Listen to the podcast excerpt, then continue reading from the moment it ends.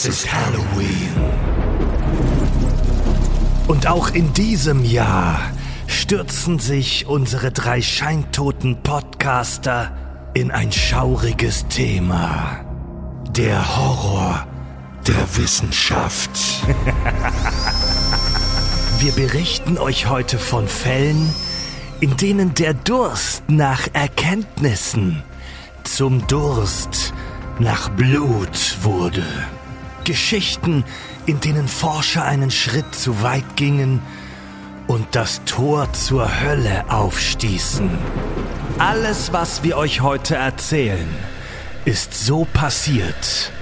Und das macht es vielleicht zur schlimmsten aller unserer bisherigen Halloween-Folgen.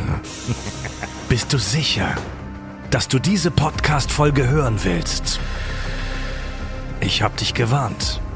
Hier sind die Kack- und Sachgeschichten.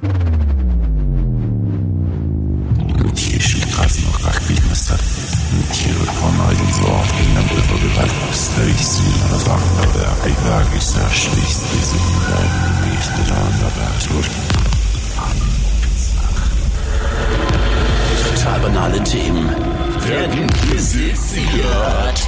Scheißegal, wie albern. Hart analysiert. Darüber wird man in tausend Jahren berichten. Das ist die Halloween-Folge der Kack- und Sachgeschichten.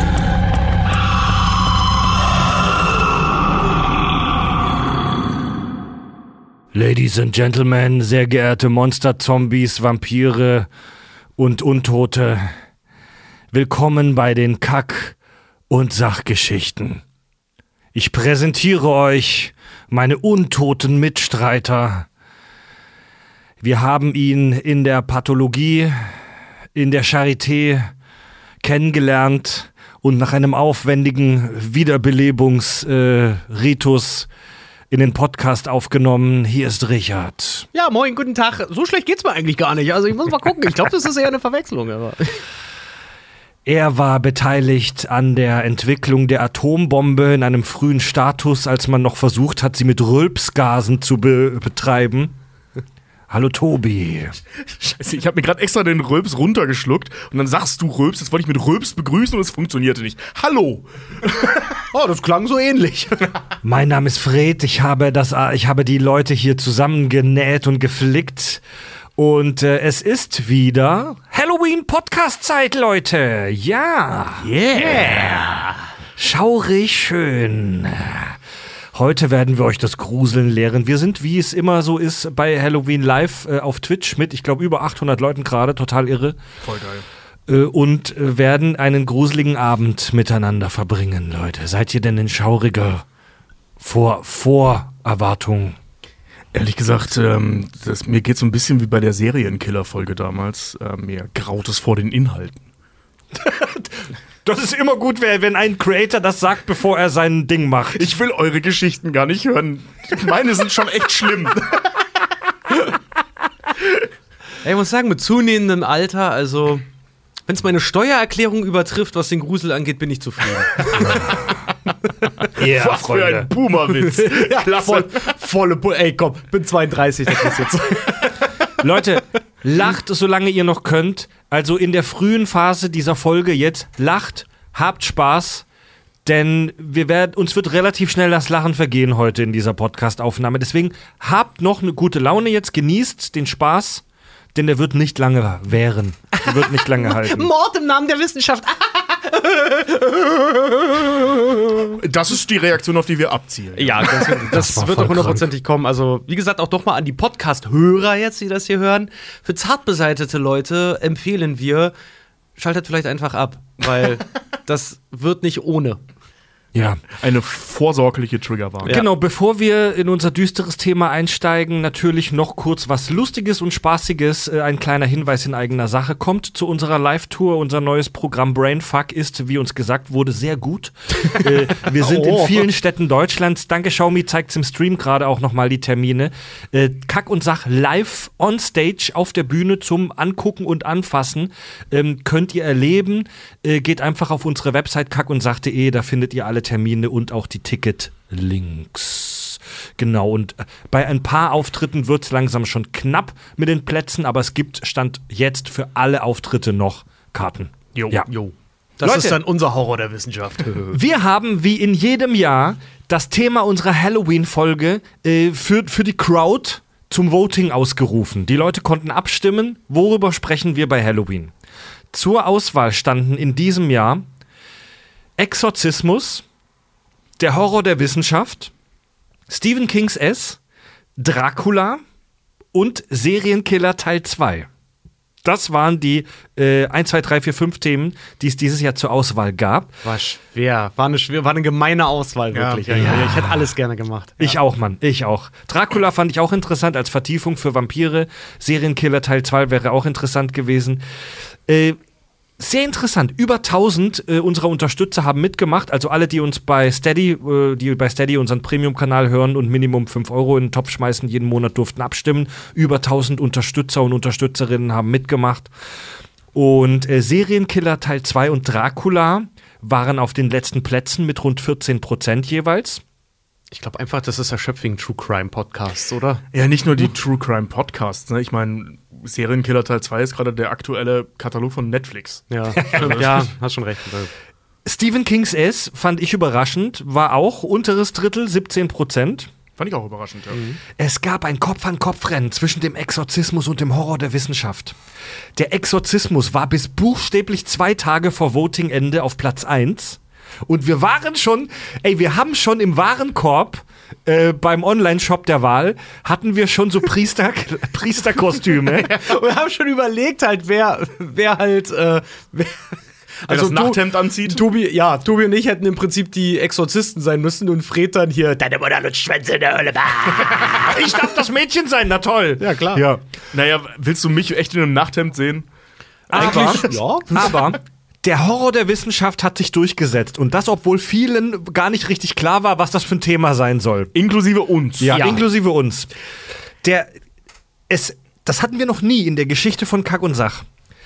Den Unterschied haben ganze vier Stimmen gemacht. Bei über 1000 Votern und Voterinnen. Das ist schon krass, ja. Tja, so wichtig ist Demokratie, liebe Leute. Könnt ihr mal sehen, Ja, was vier Stimmen ausmachen. Exorzismus 27,2 Prozent, Horror der Wissenschaft 27,4 Prozent. 0,2 Prozent war der Unterschied und deswegen sprechen wir heute über den Horror der Wissenschaft. Es ist echt so, es war diese Votings oder gerade dieses Jahr. Boah, warte, jetzt muss ich erst mal warten, bis vorbei ist hier.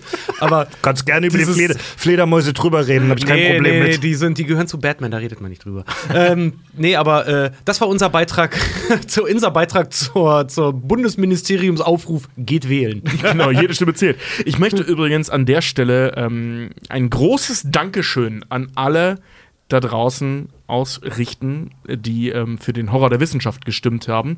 Denn das bedeutet, ich musste mir nicht nochmal der Exorzist angucken. Beim letzten Mal konnte ich sehr lange nicht schlafen. ja, stimmt. Ich kann ja mit Horrorfilmen nicht um. Und der Exorzist, also ich habe den Exorzist und der Exorzist äh, musste Emily Rose gesehen. Das sind die einzigen beiden Exorzismusfilme, die ich kenne. Und wie sich herausstellte, auch die schlimmsten wohl.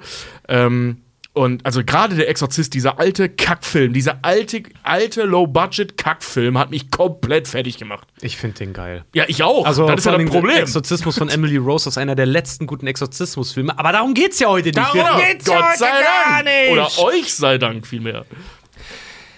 Ja, der Horror der Wissenschaft. Über was reden wir heute? Wir reden heute über Fälle, in denen die Wissenschaft zu weit gegangen ist.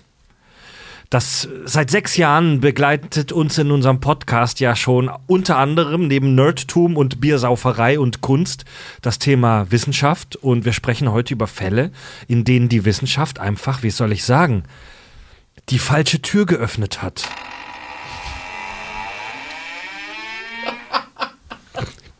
Meine Fresse. Bin, bin von Idioten umgeben. Ja, wir in unserem Labor brauen wir heute für euch die schlimmsten Chemikalien zusammen. Seid gespannt. Ach, her herrlich, dass ich euch nach sechs Jahren noch mit so billigen Soundboard-Sachen begeistern Das kann. klingt ehrlich gesagt, das klingt wie äh, an deinem Junggesellenabschied Farb, der ins Feuer pinkelt. Der hat eine Ja. sehr, sehr große Prostata. ja, ja hier, wird, hier schreibt gerade jemand im Chat, die Wissenschaft hat den Wecker erfunden. Das reicht. Sind wir damit zu weit gegangen? Echt zu weit gegangen. volle Pulle, ey. Für die Folge heute gibt es einen ganz, ganz fetten Disclaimer. Äh, ich, man soll ja Anglizismen nicht so überstrapazieren. äh. Haftungsausschuss. Ausschuss. Es gibt einen Haftungsausschluss für die Folge heute. Wir werden heute ganz schlimme und schreckliche Dinge besprechen, in denen es auch um viel menschliches und tierisches Leid geht. Wenn ihr zart beseitet seid und euch nicht gruselige Geschichten über richtig kranken Scheiß wie in unserer Serienkiller-Folge Anno Domini 2018 anhören wollt, dann schaltet ab. Schaltet ab, ohne Scheiß. Ganz, ganz, ganz große, große Triggerwarnung für euch, liebe Leute. Ja. Wir werden heute ganz viel über Menschenversuche sprechen. Das wird ein ganz großes Thema heute werden. Ja. Oder ich sag mal, um uns smooth in das Thema reinzubringen, der ganz klassische Fall von Science has gone too far, also die Wissenschaft ging einen Schritt zu weit, ist für viele die Entwicklung der Atombombe. Die Entwicklung der Atombombe zu Ende des Zweiten Weltkriegs, als sich äh, die, die Welt in einem erbitterten Kampf befand, als äh, Nazi-Deutschland gegen die Alliierten kämpfte und äh, die USA einen Weg gesucht haben, um diesen Ka Kampf zu beenden und es auch Gerüchte und Berichte darüber gab, dass Deutschland an der Atombombe baut. Und zum Glück muss man heute sagen, haben es die deutschen Wissenschaftler ja nicht geschafft, eine äh, ordentlich funktionierende Atombombe zu bauen. Die Amis stampften damals dieses unfassbare Manhattan-Projekt aus äh, dem Staub, aus, wie sagt man, aus der Erde aus dem Boden, stampften dieses unfassbare und super aufwendige Manhattan-Projekt aus der Erde und entwickelten eine funktionierende Atombombe und beendeten den Zweiten Weltkrieg praktisch damit, zwei Städte in Japan äh, auszuradieren. Die Vorstellung alleine schon. Und ey. die, diese Vorstellung allein schon ist absolut krank. Ja. Ja, also ein Ding, das du abwirfst über einer Stadt und diese Stadt gibt es danach nicht mehr. Massenvernichtungswaffen. So, das ist unser erster Horror der Wissenschaft.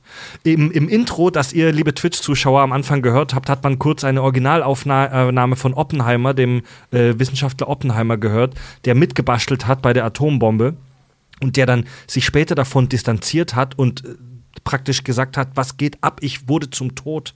Ich wurde zum personifizierten Tod durch meine Arbeit.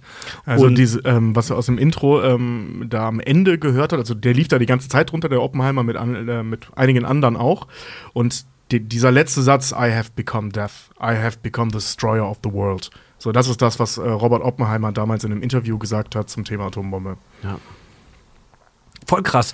Und aber das Kranke daran ist, dass die, ich habe mir so eine, so eine Doku jetzt in, vor ein paar Tagen angeguckt über Oppenheimer und die Atombombe. Das Kranke ist, die Atombombe war Horror, aber auch Hoffnung, weil die Bombe den Krieg beendet hat. Hätte, hätte Fahrradkette, wir wissen nicht, was passiert wäre, hätte es diese Bombe nie gegeben. Aber die hat den Zweiten Weltkrieg, den schlimmsten und horrormäßigsten Konflikt der Weltgeschichte beendet. Wir wissen nur in unserer Realität, dass das den Zweiten Weltkrieg beendet hat. Richtig. Genau. Aber ja, ja. Also das sind Diskussionen, die führen die Leute seit 70 Jahren, ne? Ähm, Ja. Das, weil es ist echt schwer zu sagen, musste man dafür wirklich zwei Städte komplett ausradieren? Ja. Ähm, und zwar auf einen Schlag bis, mit Folgen, die bis heute messbar sind. Mhm. Ähm, und zwar und, und auch noch sehr lange. Ähm, na, schwierig, ne? Also sind wir auch die Falschen, um Ja. das zu beantworten, aber das darf man nicht vergessen, wenn man sagt, die Atombomben haben den Krieg äh, äh, beendet. Stimmt, aber ey, sorry, aber in Nagasaki willst du heute immer noch nicht rumhängen. Das waren auch, äh, davon gibt es auch gerade äh, äh, in Japan, gibt es haufenweise auch so Animes, also die, die animierten, animierten Cartoons dort. Mangas? Äh, nee, ja, Animierte an- Mangas? Animierte Mangas, Dankeschön. Äh, die äh, sich mit diesem Thema über Jahrzehnte hinweg nach wie vor auseinandersetzen, weil die Leute halt diesen Ja. Horror dessen, was dort passiert, das halt wirklich dann auch niederzeichnen. Äh, irgend- äh, so, wo, wo du halt auch wirklich dann siehst, so die Bewohner von Hi äh, Hiroshima oder Nagasaki, dass wenn die Bombe, weil eine Atombombe oder diese Atombombe explodiert ja nicht, wenn sie auf den Boden fällt, sondern explodiert ja in der Luft, damit so, so viel äh, Radius wie möglich halt auswiped. Und dass du dann halt Leute hast, die halt wirklich so, obwohl sie schon irgendwie das gezeichnet wurde, obwohl sie schon halb vaporisiert sind, verbrannt sind, noch versuchen, ihre Kinder zu beschützen davor und solche Sachen. Absoluter kranker Scheiß und natürlich ein Trauma für alle Länder. Ja, einfach jeden. Das war ein weltweites Trauma, was da passiert ist. Ja. Ja, krass. Ich meine, also die Folgen sehen wir, also sorry, wenn ich jetzt aktuell werde, ne, aber ich meine, die Folgen sehen wir im Prinzip bis heute. Wenn der Spinner in Moskau da halt sagt, hör mal, dann, wenn ihr nicht aufhört, dann drücke ich auf das Knopf hier. Mhm. Ähm, so, da haben wir heute noch Angst vor, nicht nur, weil wir in der Theorie wissen, wie so eine scheiß Atombombe funktioniert, sondern weil wir es aus der Praxis ja, kennen. richtig. Und weil wir heute sehr viel stärkere Bomben haben. Ja. Ja, richtig. Und die USA haben ja auch unfassbar viele Tests in der Wüste von Nevada und so weiter gemacht. Ne? Da gab es ganz, das Manhattan-Projekt war riesig, das kannst du bei Civilization auch entwickeln. ähm, das, war, das war ja, also das war eine der, eines der größten wissenschaftlichen und technischen Projekte, die die Menschheit gestemmt hat in ihrer Existenz. Und da hat die Wissenschaft praktisch, wie soll ich sagen, Den Bogen Den- überspannt. den Bogen überspannt. Vielleicht, vielleicht würde es uns allen heute besser geben, wenn diese Technologie nie erfunden worden wäre. Aber wir wissen es nicht, wir können es nicht sagen. Ne? Und wir können Wissen nicht löschen und nicht aus der Vergangenheit äh, tilgen. Das ist wahr. Es ist, also, ich meine, der große Punkt jetzt hier. Also streng warum- genommen können wir Wissen schon löschen, aber ihr wisst, was ich meine. Ja, wir arbeiten dran. ähm, nee, aber äh, äh, was wollte ich sagen? Genau, das bei dem grundsätzlich bei dem Thema, wenn Wissenschaft zu weit geht, ist ja im Prinzip die Frage, ähm, lohnt sich das? So ist das wirklich von Nutzen, herauszufinden, wie das funktioniert? Nur weil wir in der Lage sind, herauszufinden, wie das funktioniert, sollten wir auch Ja, herausfinden, wie das funktioniert. Das ist nämlich der springende Punkt. Nur weil wir es tun können, sollten wir das Ganze auch machen. Also die Frage der Moral und der Ethik hinter solchen Sachen. Weil Wissenschaft, Wissenschaft ist weder gut noch böse. Genau. Wissenschaft ist ein Werkzeug. Wie du es einsetzt, ist halt die Frage. Das ist der Plot von 75% aller Science-Fiction-Filme. ja. äh, hey, wir haben da was entdeckt. Oh fuck, war das, war das denn so cool, dass wir das gemacht haben? Ja, ja, Nur weil wir was wissen, nur weil wir was können, müssen wir es nicht auch automatisch machen. Auf der anderen Seite liegt es aber auch irgendwo in der menschlichen Natur. Ich meine, bei diesem ganzen Jäger- und Sammlerprinzip, ne, der Erste, der einen Fliegenpilz halt irgendwie äh, gegessen hat und sich dachte, jetzt, er sieht giftig aus, aber ich muss es jetzt einfach ausprobieren, der wird am Ende auch schlauer gewesen sein. Ja, ja. aber er war also schlauer. zumindest alle um ihn herum. Und äh, ähm, was wollte ich sagen? Ja, genau, ein schönes Beispiel finde ich ja hier die Planet der Affen-Trilogie, die ähm, neue. Ähm, weil da geht's ja. äh, Spoiler für die ersten zehn Minuten des ersten Teils. Ähm, da da, da geht es ja dann im Prinzip darum, dass er, ähm, der James Franco in dem Fall, ein Mittel oder an einem Mittel gegen Alzheimer forscht und dadurch mehr oder weniger aus Versehen, nee, eigentlich ziemlich aus Versehen, die komplette Menschheit ausrottet, bis auf ein paar und gleichzeitig Affen intelligent macht. Ja. So, ne? Also der hat ja an was Gutem geforscht, Ja. aber es ist halt nach hinten losgegangen. Die Fälle gibt's eben auch. Ja. Das hätte zum Beispiel bei der Atomkraft, hätte es theoretisch, wenn der Zweite Weltkrieg nicht gerade on vogue gewesen wäre, ähm, der neue heiße Scheiß. Ja. ja. Der neue heiße Scheiß ist Deutschland. Ähm, na, da, das äh, ähm, hätte ja auch anders ausgehen können, ne? dass irgendwelche Leute, weil die Atomforschung an sich gibt es ja schon länger, ähm, dass die sich halt hinsetzen und halt an Kraftwerken bauen. Dass es halt eine Bombe dann im Endeffekt wurde oder ziemlich schnell wurde und wenn du willst, als erster großer Coup wurde, sind halt die Zeitumstände und das ist das Grauenhafte daran. Und selbst wenn jemand erst den Reaktor gebaut hätte, wäre irgendein Arschloch auf die Idee gekommen, aus dem Reaktor eine Bombe zu bauen. Ja, und wie gesagt, es liegt irgendwo auch in der menschlichen Natur. Ne? Es ist halt dann, irgendwo ist es ja auch so, gerade, weißt du, bei diesem Kräftemessen unter den Nationen dann halt auch einfach, ne? Ja, ihr habt krasse Physiker oder ihr habt krasse Wissenschaftler, wir haben auch krasse Wissenschaftler. Sag doch mal, was du machen kannst. Und bums, wird halt eine Atombombe gebaut, ne? Das, so, stell dir mal vor, beim, beim Profisport oder sowas gäbe es die Dopingliga. So, dann lass die doch einfach mal alle dopen. Lass doch mal gucken, wie weit ein Mensch halt wirklich springen kann, bis der Oberschenkel reißt oder so, weißt du? Das, Ja, ja. das würde auch vollkommen ausarten wahrscheinlich. Aber ich muss dazu sagen, also die Doping-Olympiaspiele würde ich mir angucken. Es gibt, die, das ist jetzt streng genommen jetzt gar nicht so horrormäßig. Oder vielleicht doch. Es gibt ein paar Kleinigkeiten, an denen die Wissenschaft aktuell gerade arbeitet, die vielleicht auch unter Horror der Wissenschaft laufen könnten. Nämlich zum Beispiel Kakerlaken-Cyborgs, äh, dass, äh, dass, dass man andere Wesen mit Hilfe von Technologie, wie soll ich sagen, kapert.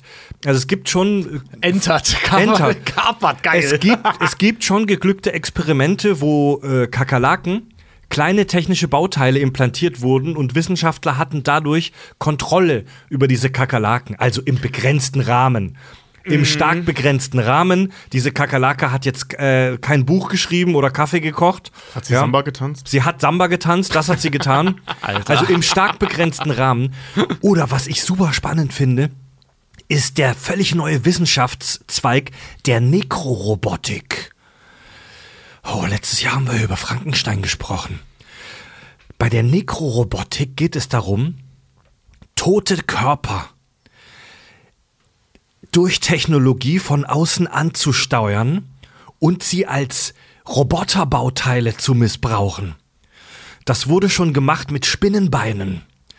Tote Spinnen wurden benutzt und ähm, indem man denen bestimmte Substanzen äh, in einem, auf eine gewisse Art und Weise zum richtigen Zeitpunkt, ich weiß nicht wie, äh, zuführt, kann man deren Bewegung steuern. Es gibt schon Videos, äh, wie man so ein Gerät sieht und da sind tote Spinnenbeine drauf, so ein toter Spinnenunterkörper. Und dieses Gerät fährt runter, die Spinnenbeine greifen zu, greifen was und das fährt wieder hoch. Denn eine tote Spinne ist ein, ist ein perfekter Mikroroboter. So, wir haben Riesenprobleme, winzige Roboter zu bauen, aber ein Spinnenkörper ist ein Wunderwerk der Natur, weil der für seine Größe sehr stabil ist und ein sehr komplexes Bewegungsapparätchen hat. Bedeutet also im Umkehrschluss, wir bauen nicht den Spinnenroboter, sondern wir nehmen uns einfach eine Spinne und versuchen, also eine tote Spinne, dann versuchen sie mechanisch zu kontrollieren, ja? Richtig. Und das wurde schon gemacht. Oh, leck mich am Arsch. Stell mal vor, jemand wie ich hat das. Ich würde doch so vielen Leuten diesen Roboter in den Mund steuern.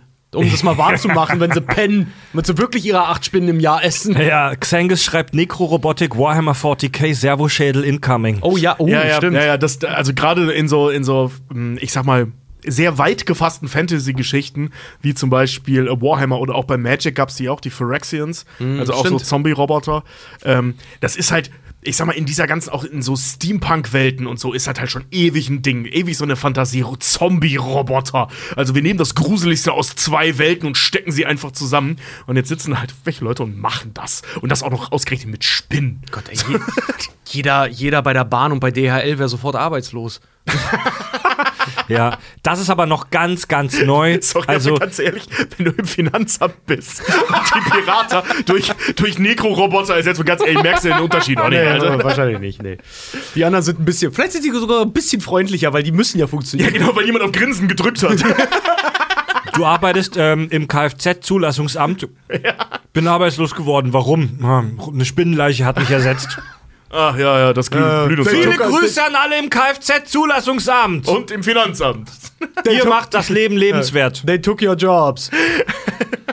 Das ist ja scheiße, wogegen, wo, wogegen sind denn dann die Rechten? Gegen Insekten? Ja. Took our Jobs. Die toten Spinnen haben unsere Jobs geklaut. Scheiße, das wird passieren. Viele Grüße an alle Beamte. Greift weiter nach den Sternen, Leute.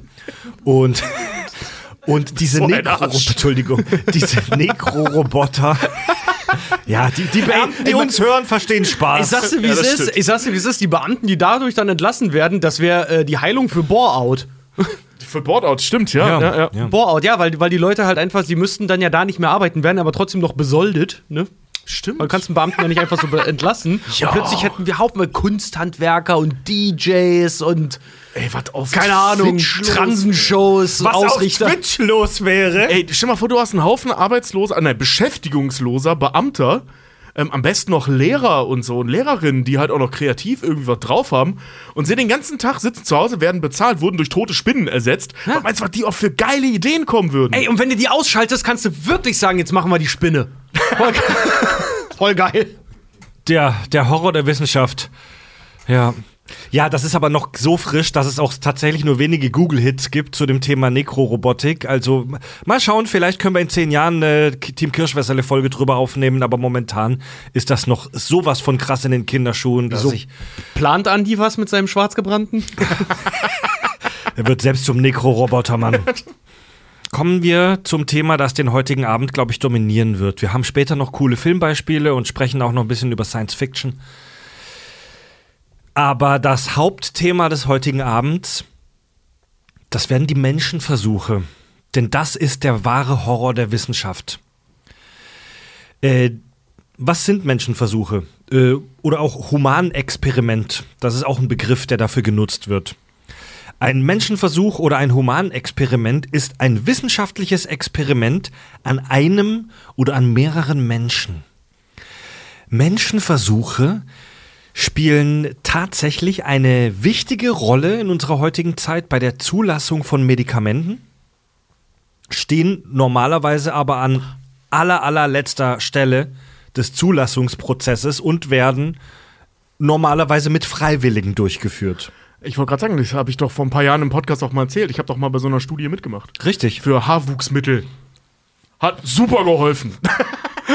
Tobi ist ein Humanexperiment. Das genau, war- ich war ein Humanexperiment. Das war- ein Humanproband. Das war, das war wirklich witzig. Ich habe auch gesagt, Tobi, willst du da wirklich jetzt dran mitmachen? Ja, soll im schlimmsten Fall passieren. Krieg Haare. Oder wer zum Nekrorobot. Das wäre fett. Ja. Das wäre wirklich stark. ja, aber leider laufen nicht alle Menschenversuche so easy peasy und mit Einwilligung ab. Aber schauen wir zuerst mal, äh, wie es alles anfing. Wer hat's erfunden? Die Geschichte der Humanexperimente. Es gibt Funde, die bereits rund 10.000 äh, vor Christus ähm, datiert, auf äh, 10.000 vor Christus datiert werden, äh, mit angebohrten Schädeln. So Ötzi-Leute, äh, so Family and Friends von Ötzi, die kleine gebohrte Löcher in den Schädeln haben. Aber die laufen nur so ein bisschen in Klammern unter Humanexperiment, weil viele Wissenschaftler glauben, dass die vermutlich eher zu rituellen Zwecken gemacht wurden, diese Schädelbohrungen, und dass die wahrscheinlich keine medizinische, wie soll ich sagen, Motivation dahinter hatten. Sondern, ich weiß auch nicht, was das für ein Kult sein soll, der dir den Schädel Ey, anbohrt. vielleicht waren die mega weit und haben sich, weil die sich ja ständig aufs Maul gehauen haben mit irgendwelchen Keulen, wie wir aus den Flintstones wissen, was definitiv eine Primärquelle ist. Vollkommen. ähm, das vielleicht Die mussten die halt, Dokumente. ja, vielleicht haben die halt verstanden, dass man manchmal einfach Hirndruck ablassen muss, wenn man ständig Schädeltraumata davon trägt. Ich sag mal so, bis halt irgendwie rausgekommen ist, oder was heißt rausgekommen ist, bis andere Kulturen noch darauf gekommen sind, dass man mumifizieren auch kann durch die, durch die Nase, also dass äh, Hirn und Scheiß alles Schön verquollen wird und dann. Oh, rausgezogen sexy. wird. Vielleicht einfach, ja komm, ey, hast du so einen Pragmatiker wie mich da? Raus. So. Einmal angeknackt und weg damit. Ja, Marcel schreibt im Chat, die erste Schädel-OP wurde meines Wissens nach in der Steinzeit durchgeführt. Das ist genau diese Zeit, aber man weiß nicht so genau, ähm, ob das zu medizinischen Zwecken durchgeführt wurde oder ob das Teil von irgendeinem komischen rituellen äh, Religionsmambo-Jumbo war. Das weiß man nicht. Ja. Kann er schlecht fragen. Und Ja, er hat auch die Aufzeichnungen sind mehr als lückenhaft. Und in der Antike ähm, sah man dann tatsächlich keine wirkliche Notwendigkeit für Menschenversuche. Hat mich tatsächlich auch überrascht, weil man Allerdings. äh, damals dachte, äh, oh Bartkai, kannst du uns noch mal frisches Bier bringen? Drei Bier fürs Sägewerk. geil. Ah, Hat er geil. schon vor, Bartkai, guter Mann. guter Typ. Okay. Man sah in der Antike keine Notwendigkeit für Menschenversuche, weil man damals dachte, dass Versuche an Tieren äh, eins zu eins auf den Menschen übertragbar sind. Ähm, Logisch. Und man dachte damals auch, dass es ausreicht, Tote zu untersuchen.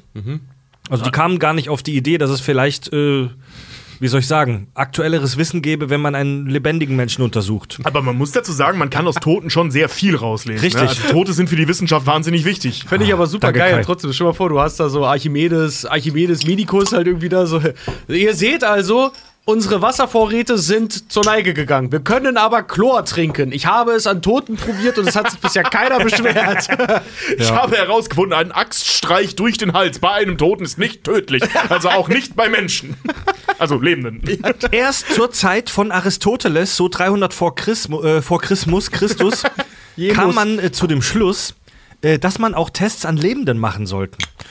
Und damals wurden dann tatsächlich äh, zum Tode Verurteilte genommen und an ihnen wurden Vivisektionen durchgeführt. Eine Vivisektion ist, wenn man zu Forschungszwecken ein noch lebendes Lebewesen aufschneidet. Insgesamt sollen diese Praktiken damals aber sehr selten gewesen sein. Also die Vivisekten, die Vivisektionisten, die Die Vivisektionisten, das finde ich gut. das war wohl eher ein Outsider-Thema damals, zum Glück. Ja. Ähm, also insgesamt soll es sehr selten gewesen sein. Es gab auch, es gab auch damals schon ein paar krasse Leute, die beiden alexandrischen Wissenschaftler äh, Herophilus und Eristratus wurden angeklagt, weil sie anscheinend ähm, bis zu 600 Menschen bei lebendigem Leib sezierten. Details darüber Okay. sind Details darüber sind aber nicht bekannt. Also die Geschichte endet hier an dieser Stelle. Mehr kann man dazu nicht sagen, vielleicht zum Glück. Ja, dann ist es im Zweifel aber auch schwierig zu verifizieren, ob das wahr ist, ne? Das echt doppelt gemoppelt war. Naja, gerade. ich sag, ob es wahr ist, also eine Anklage wird es ja bestimmt irgendwo. Aber wohl. Nee, ja. nee, nee, also weil, weil du kannst ja, du kannst ja diffamierende Schriften, ähm, kann ja Stimmt, jeder du hast verfassen. ja- ja, klar, du Und hast ja im Zweifel wissen wir nicht, ob das nicht die Schriften sind, die übrig geblieben sind. Das ist ja das Problem. Das hast du ja sehr häufig bei solchen Texten. Ja. Ja. Stimmt, hast ja vollkommen Ja. recht. Jetzt kommt gerade, das passt gerade zum Thema Vivisektion. Wir haben einen arschgeilen Gehirnkuchen auf dem Tisch stehen, den uns äh, Kais Freundin gebacken hat. Der sieht aus wie ein anatomisch korrektes Gehirn. Neben den äh, abgehackte Fingercrackern und äh, Kaki-Scheißhaufen Crackern von meiner Mama, vielen Dank. Und der schmilzt langsam vor sich hin. Vielleicht sollten wir mal ein paar Stücke anschneiden.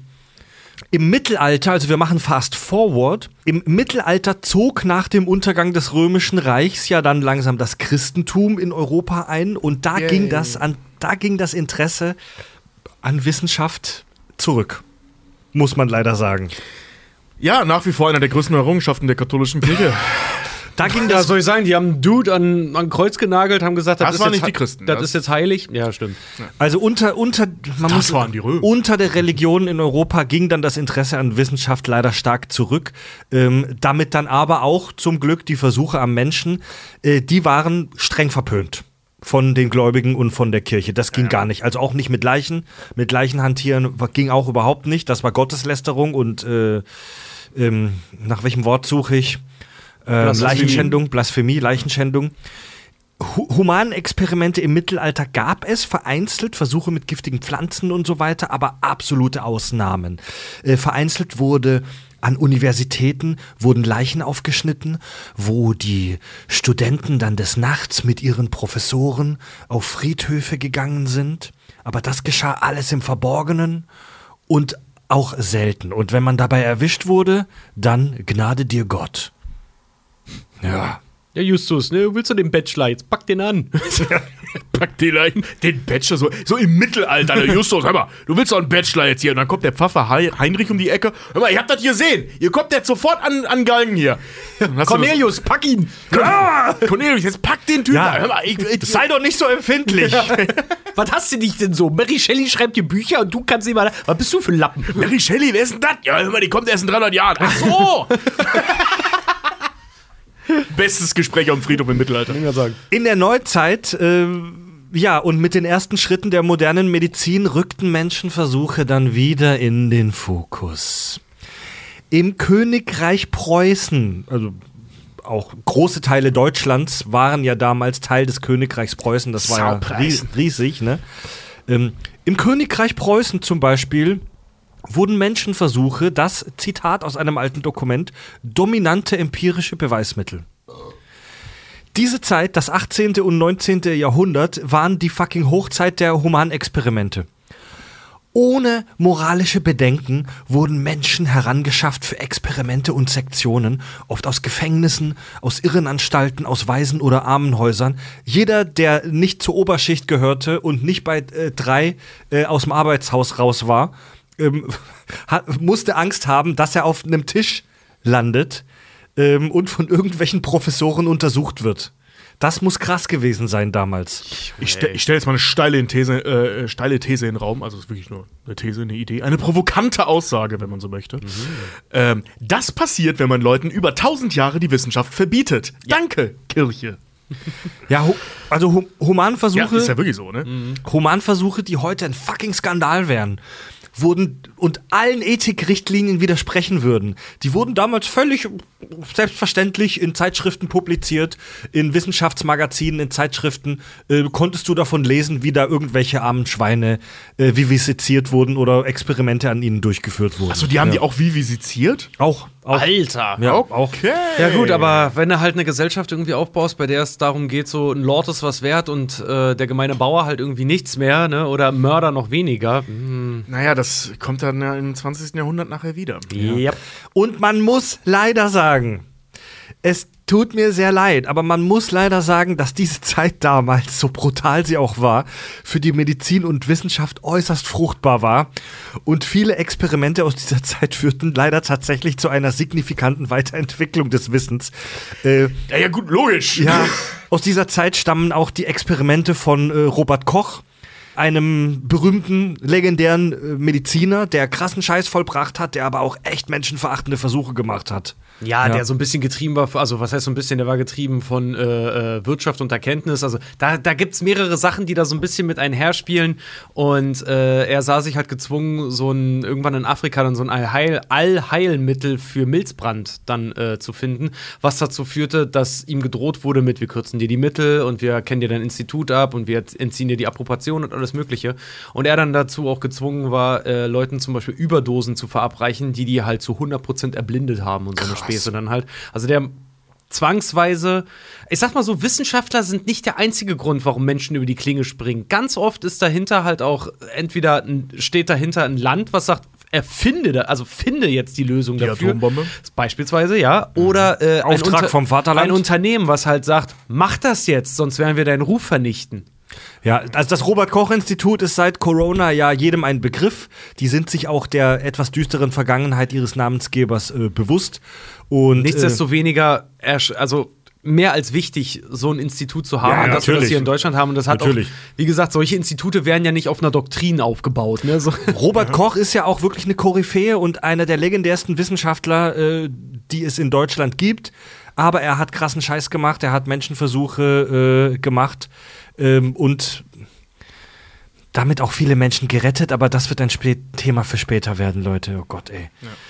Ja, und im, erst im späten 19. Jahrhundert, das muss man sich geben, erst im späten 19. Jahrhundert, kurz vor, äh, ich, kurz vor 1900, wurde öffentlich darüber diskutiert, ob das alles moralisch überhaupt cool ist, was wir hier machen. Erst kurz vor 1900? Erst kurz vor 1900 wurde überhaupt öffentlich darüber nachgedacht, ob wir das vielleicht mal lassen sollten, Leute aus Waisenhäusern äh, im Uni-Unterricht aufzuschneiden. Hier nochmal eine kleine Schauerempfehlung, die ich schon einige Male ausgesprochen habe. Und übrigens auch nochmal an euch zwei Penisse. Ähm, Lass schaut- mich raten, The Nick. The Nick. Ah, ja, ist, das- das spielt ja 19, äh, 1899, beginnt diese Serie und da ist das eben auch Thema, dass sie sich darüber meckern, dass sie seit ein paar Jahren das ja nicht mehr machen dürfen. Echt? Oh Gott, ey. Okay, ich muss das Okay. wirklich mal angucken. Die, die alten Wissenschaftler, ach scheiße, ey, wo kriege ich jetzt meine Probanden her? Ja, ja, so Clive Owen als Chirurg halt zu der Zeit, wo Chirurgie, sorry, aber schlechter war als jeder Metzger. Ja. Ähm, die haben, die war natürlich knatschig, ne, weil das war nun mal deren. Naja, das ist das Einzige, was du machen kannst halt. Brot- Ne? Brot und Wie Butter willst du halt Chirurgie lernen, wenn du nichts zum Aufschneiden hast? So, ja. Und Da müssen wir mit, mit Köpfe bohren anfangen. also erst 1900 einigte sich die deutschsprachige Wissenschaftswelt ähm, auf Richtlinien, die das einschränkten. In den in meisten anderen Ländern war das auch zu einem ähnlichen Zeitpunkt. Also da war jetzt Deutschland kein äh, selten, kein, kein, wie soll ich sagen, Kein ähm, Special Vorreiter. Snowflake. kein Exot. Aus dieser Zeit kommt auch das unfassbar strange und gruselige anatomische Theater. Das kennt ihr bestimmt aus Filmen. Zum Beispiel au- aus der äh, äh, Leslie Nielsen Dracula-Verfilmung. Das ist ein Raum, wo die Leute wie in einem Amphitheater sitzen, so Ach gestaffelt. so, das Ding, ja, ja, ja. Und ja, in der ja. Mitte unten ist ein Tisch und darauf wird eine Leiche äh, seziert und Ach alle so. können zugucken. Ja. Okay, ja. Das anatomische Theater. ja. Das war der Shit damals. Da hast du deine Studenten reingesetzt und die haben in diesem Amphitheater dann live dabei zugeguckt, wie da unten Leichen oder leider manchmal auch Menschen, die noch am Leben waren, aufgeschnitten wurden. Äh, zwei Dinge dazu. Erstens, auch das kommt in The Nick vor. Bei Operationen gucken die Leute so zu. Ja. Und äh, äh, zweitens, Gunther von Hagen. Kennt ihr den? Ja. Diesen, Der- der Holländer ist er, glaube ich, ne? Ja, ja, Körperwelten. Körperwelten, genau, der Erfinder von Körperwelten und der Macher von Körperwelten, also der dafür bekannt wurde, dass er Leichen plastiziniert, also praktisch haltbar macht und dann ausstellt wie in einem Museum. Legal, illegal sei jetzt alles mal dahingestellt, aber genau. ja. Und der hat vor einigen Jahren, also schon bestimmt 15 Jahre her oder so, ganz genau weiß ich nicht mehr, aber es ist schon einige Jahre her, ähm, hat er zum ersten Mal seit dieser Zeit eine ähm, Live-Obduktion durchgezogen. Mhm. Also da konntest du Karten für buchen, dich dann eben in so ein Theater zu setzen, also in diese alten Hörsäle zu setzen und dabei zuzugucken, wie der eine Leiche auseinanderschneidet. Mhm. War ein Riesenaufreger damals, ähm, was ich ehrlich gesagt eher spannend fand. Mhm. Aber das, war, das ist ja genau das, womit der spielt halt, ne? So diese Mischung zwischen Ja, ja. ist das jetzt geil oder also ist es widerlich oder ist es spannend? Ich Zwischen- persönlich finde es spannend, aber Zwischen Neugier und Empörung. Ja. Aber genau. siehst, siehst mal, ich würde jetzt mal aussagen, du bist ja auch, du bist ein stinknormaler Typ, aber es herrscht ein morbides Interesse an solchen ey, Dingen. ich war in klar. Körperwelten zweimal und das war das war geil, das war super spannend. Es gibt natürlich Leute, die ich sag mal, die finden das weniger interessant, sondern für die ist das einfach nur Aufregung und so. Und Das gibt dem ganz natürlich einen schlechten Ruf. Ich stand da und fand das super faszinierend zu sehen, wie sich Muskeln halt in verschiedenen Situationen verhalten und so. Ne? Also du kannst ja mit unterschiedlichen Dingen dir sowas angucken. Deswegen, also das kam vor einigen Jahren noch mal hoch. Ich bin, ja Thema. ich bin ja jetzt verkleidet, die, die Leute, die den Podcast hören, sehen es ja nicht. Ich bin, äh, Tobi und Richard sind verkleidet als blutverschmierte Chirurgen und ich bin verkleidet als blutverschmierter äh, o äh, Oberarzt, Entschuldige bitte, Chefarzt. ich bin Internist. Entschuldigung. der Entschuldigung. Schachclub. Ich kenne mich ja mit Medizin sehr gut aus, weil ich aus Versehen viele Folgen Grey's Anatomy geguckt habe, weil meine Frau das geguckt hat und nicht halt zufällig im selben Raum war. Und da, werd, da wird immer op rumoperiert und über dem OP-Saal sitzen dann Meredith Grey und die anderen äh, Protagonisten, sitzen da immer rum und besprechen ihre privaten Probleme und was in ihrem Sexlife so abgeht und gucken bei OPs zu dabei. Und das ist ja auch, das ist ja auch spannend und dadurch wird ja auch Wissen generiert, wenn man anderen dabei zuguckt, wie sie operieren und wie sie solche Dinge machen. Ja, das ist, das ist der geistige Erbe des anatomischen Theaters. Ja, aber Das damals wäre auch schon eine Scheibe nicht schlecht gewesen. Das macht doch Dr. Nick doch auch bei der, bei der Herz-OP von Homer. Der hat doch auch so ein, so, ein, so ein Ding, wo er dann auch nicht weiß, wo er den ersten Schnitt setzen soll, wenn Homer seine Herz-OP halt kriegt, ne, wo er einen doppelten, doppelten Bypass oder irgendwas bekommt und Lisa ihm dann noch über die Scheibe sagt, der Schnitt muss unterhalb der ne, ne, ne, erfolgen und, er, und dieses rote Ding verbindet dieses Teil und das andere Ding hängt an meiner Armbanduhr. Lisa sagt dem Arzt, wo er schneiden soll. ja, Geil. Dok- Dr. Nick halt. Ja, aber, Ja. aber das gibt's bei Dr. Hauser auch andauernd. Der steht doch auch immer da oben, guckt dabei zu, klopft dann gegen die Scheibe und sagt denen, was sie zu tun haben. Ja, und Turk hat die Situation ja auch, dass Leute bei OPs halt plötzlich zugucken. Aber da wird er nervös. Scheiß. Genau. Ja, da, also, wirst du nicht nervös? Ich werde da schon nervös, wenn mir einer beim Bräuleressen zuguckt. Alter. Ja, und damit kommen wir bei er der, damit kommen wir bei der Geschichte der Menschenversuche dann ins 20. Jahrhundert. Und was soll ich sagen? Die Menschheit belässt es nicht dabei und treibt das Ding auf eine neue Spitze. Äh, auch wenn Anfang des 20. Jahrhunderts, also um 1900, die erste große Welle der Menschenversuche äh, abflaute, äh, gab es eine Skan einige Skandale, die im Laufe der Zeit aufgedeckt wurden. Es gab zum Beispiel Experimente mit Tuberkulose und Syphilis-Medikamenten ohne das Wissen der Probanden, wo die Medikamente bespritzt bekommen haben und wussten nicht, dass sie das kriegen. In ähm, Großbritannien zum Beispiel wurde seit den 20ern jahrzehntelang wurden Versuche gemacht mit chemischen Kampfstoffen. Äh, die Probanden dachten, sie nehmen an einer Studie für Schnupfenmittel teil. Ach du Scheiße. Wow. Ernsthaft? Also, mein Lachen, mein Kichern soll bitte nicht, äh, wie soll ich sagen, respektlos da, äh, wirken, aber ich finde das unfassbar skurril, dass du denkst, du nimmst an, einem, an einer Studie für Schnupfenmittel bei und dann wird dir Reizgas verabreicht. Ja? Und der eigentliche Sinn der Forschung ist für Kriegszwecke. Das ist kranker Scheiß. Menschen sind so scheiße. Jawohl, das es gibt, es gibt äh, auch, ähm, das ist ein Trainingsverfahren zum Beispiel auch bei den, bei den äh, Navy SEALs. Unter anderem in der Kampfstoffe amerikanischen. schnüffeln? ja, dass die halt wirklich in Gaskammern ge äh, gebracht werden. Ich weiß, ja, klingt das blöd, wenn man das so sagt, aber in, in Kammern gebracht werden und dort mit Gasmasken sind und die werden vollgepumpt mit Tränengas, um den Extremeinsatz halt zu simulieren. Ach so, Dass der ja, Körper okay, sich daran ja. gewöhnt, dass er das schon mal erlebt hat, etc. pp. Und die meisten, die dann davon auch rauskommen, so, er meinte, äh, es gibt da mehrere Berichte von, dass Leute dann noch meinten, so, ey, ja, Rotze und Spucke überall, weil hinter dir, vor dir, alle Leute fangen natürlich an zu tränen und zu schnaufen und zu husten und zu keuchen wie sonst was. Mhm. Und nachdem die aus dem Saal halt raus sind, gibt es aber auch sehr viele Leute, die dann, wenn sie wieder Frischluft dann haben, die sagen, ey, das schlimm, schlimmste Erfahrung aller Zeiten, aber leck mich am Arsch, das hat alles freigeblasen. Tobi Leiser schreibt im Chat, vermutlich waren die Probanden arm oder gehörten zu einer Minderheit. Da kannst du heute von eigentlich fast allen Versuchen davon ausgehen. ja. Also auch als ich damals bei dieser blöden Haarwuchs-Studie gemacht hatte, ich war arm, jetzt keine Minderheit, weil ich weiß bin und so, aber da gab es richtig Kohle aber ja, ja, ich habe da 3000 Mücken für gekriegt. Ja. Für irgendwie einen Monat lang zweimal die Woche eine Spritze in den Schädel. Ja. Ähm, natürlich ist das jetzt nicht so geil, seinen Körper unbedingt der Wissenschaft zur Verfügung zu stellen, aber wenn du Kohle brauchst, Du hast jetzt echt viel Körper, also. ich hab vor allem, seitdem habe ich Rückenhaar.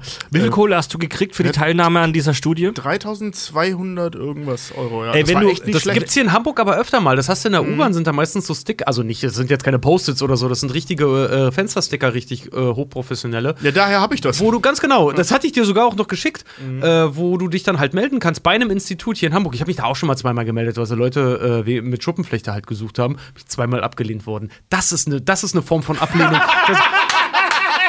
Das, das, das, das, ich, das, das ist, das ist, das ist ein Level von Ablehnung, das schafft kein Blind Date, Ey, Alter. Das ist also- ganz furchtbar. Ich habe die auch schon oft in Hamburg in der U-Bahn gesehen. Mein Highlight war folgende äh, Anzeige. Die haben gesucht, die haben Probanden gesucht für, eine, ähm, für ein Aknemittel.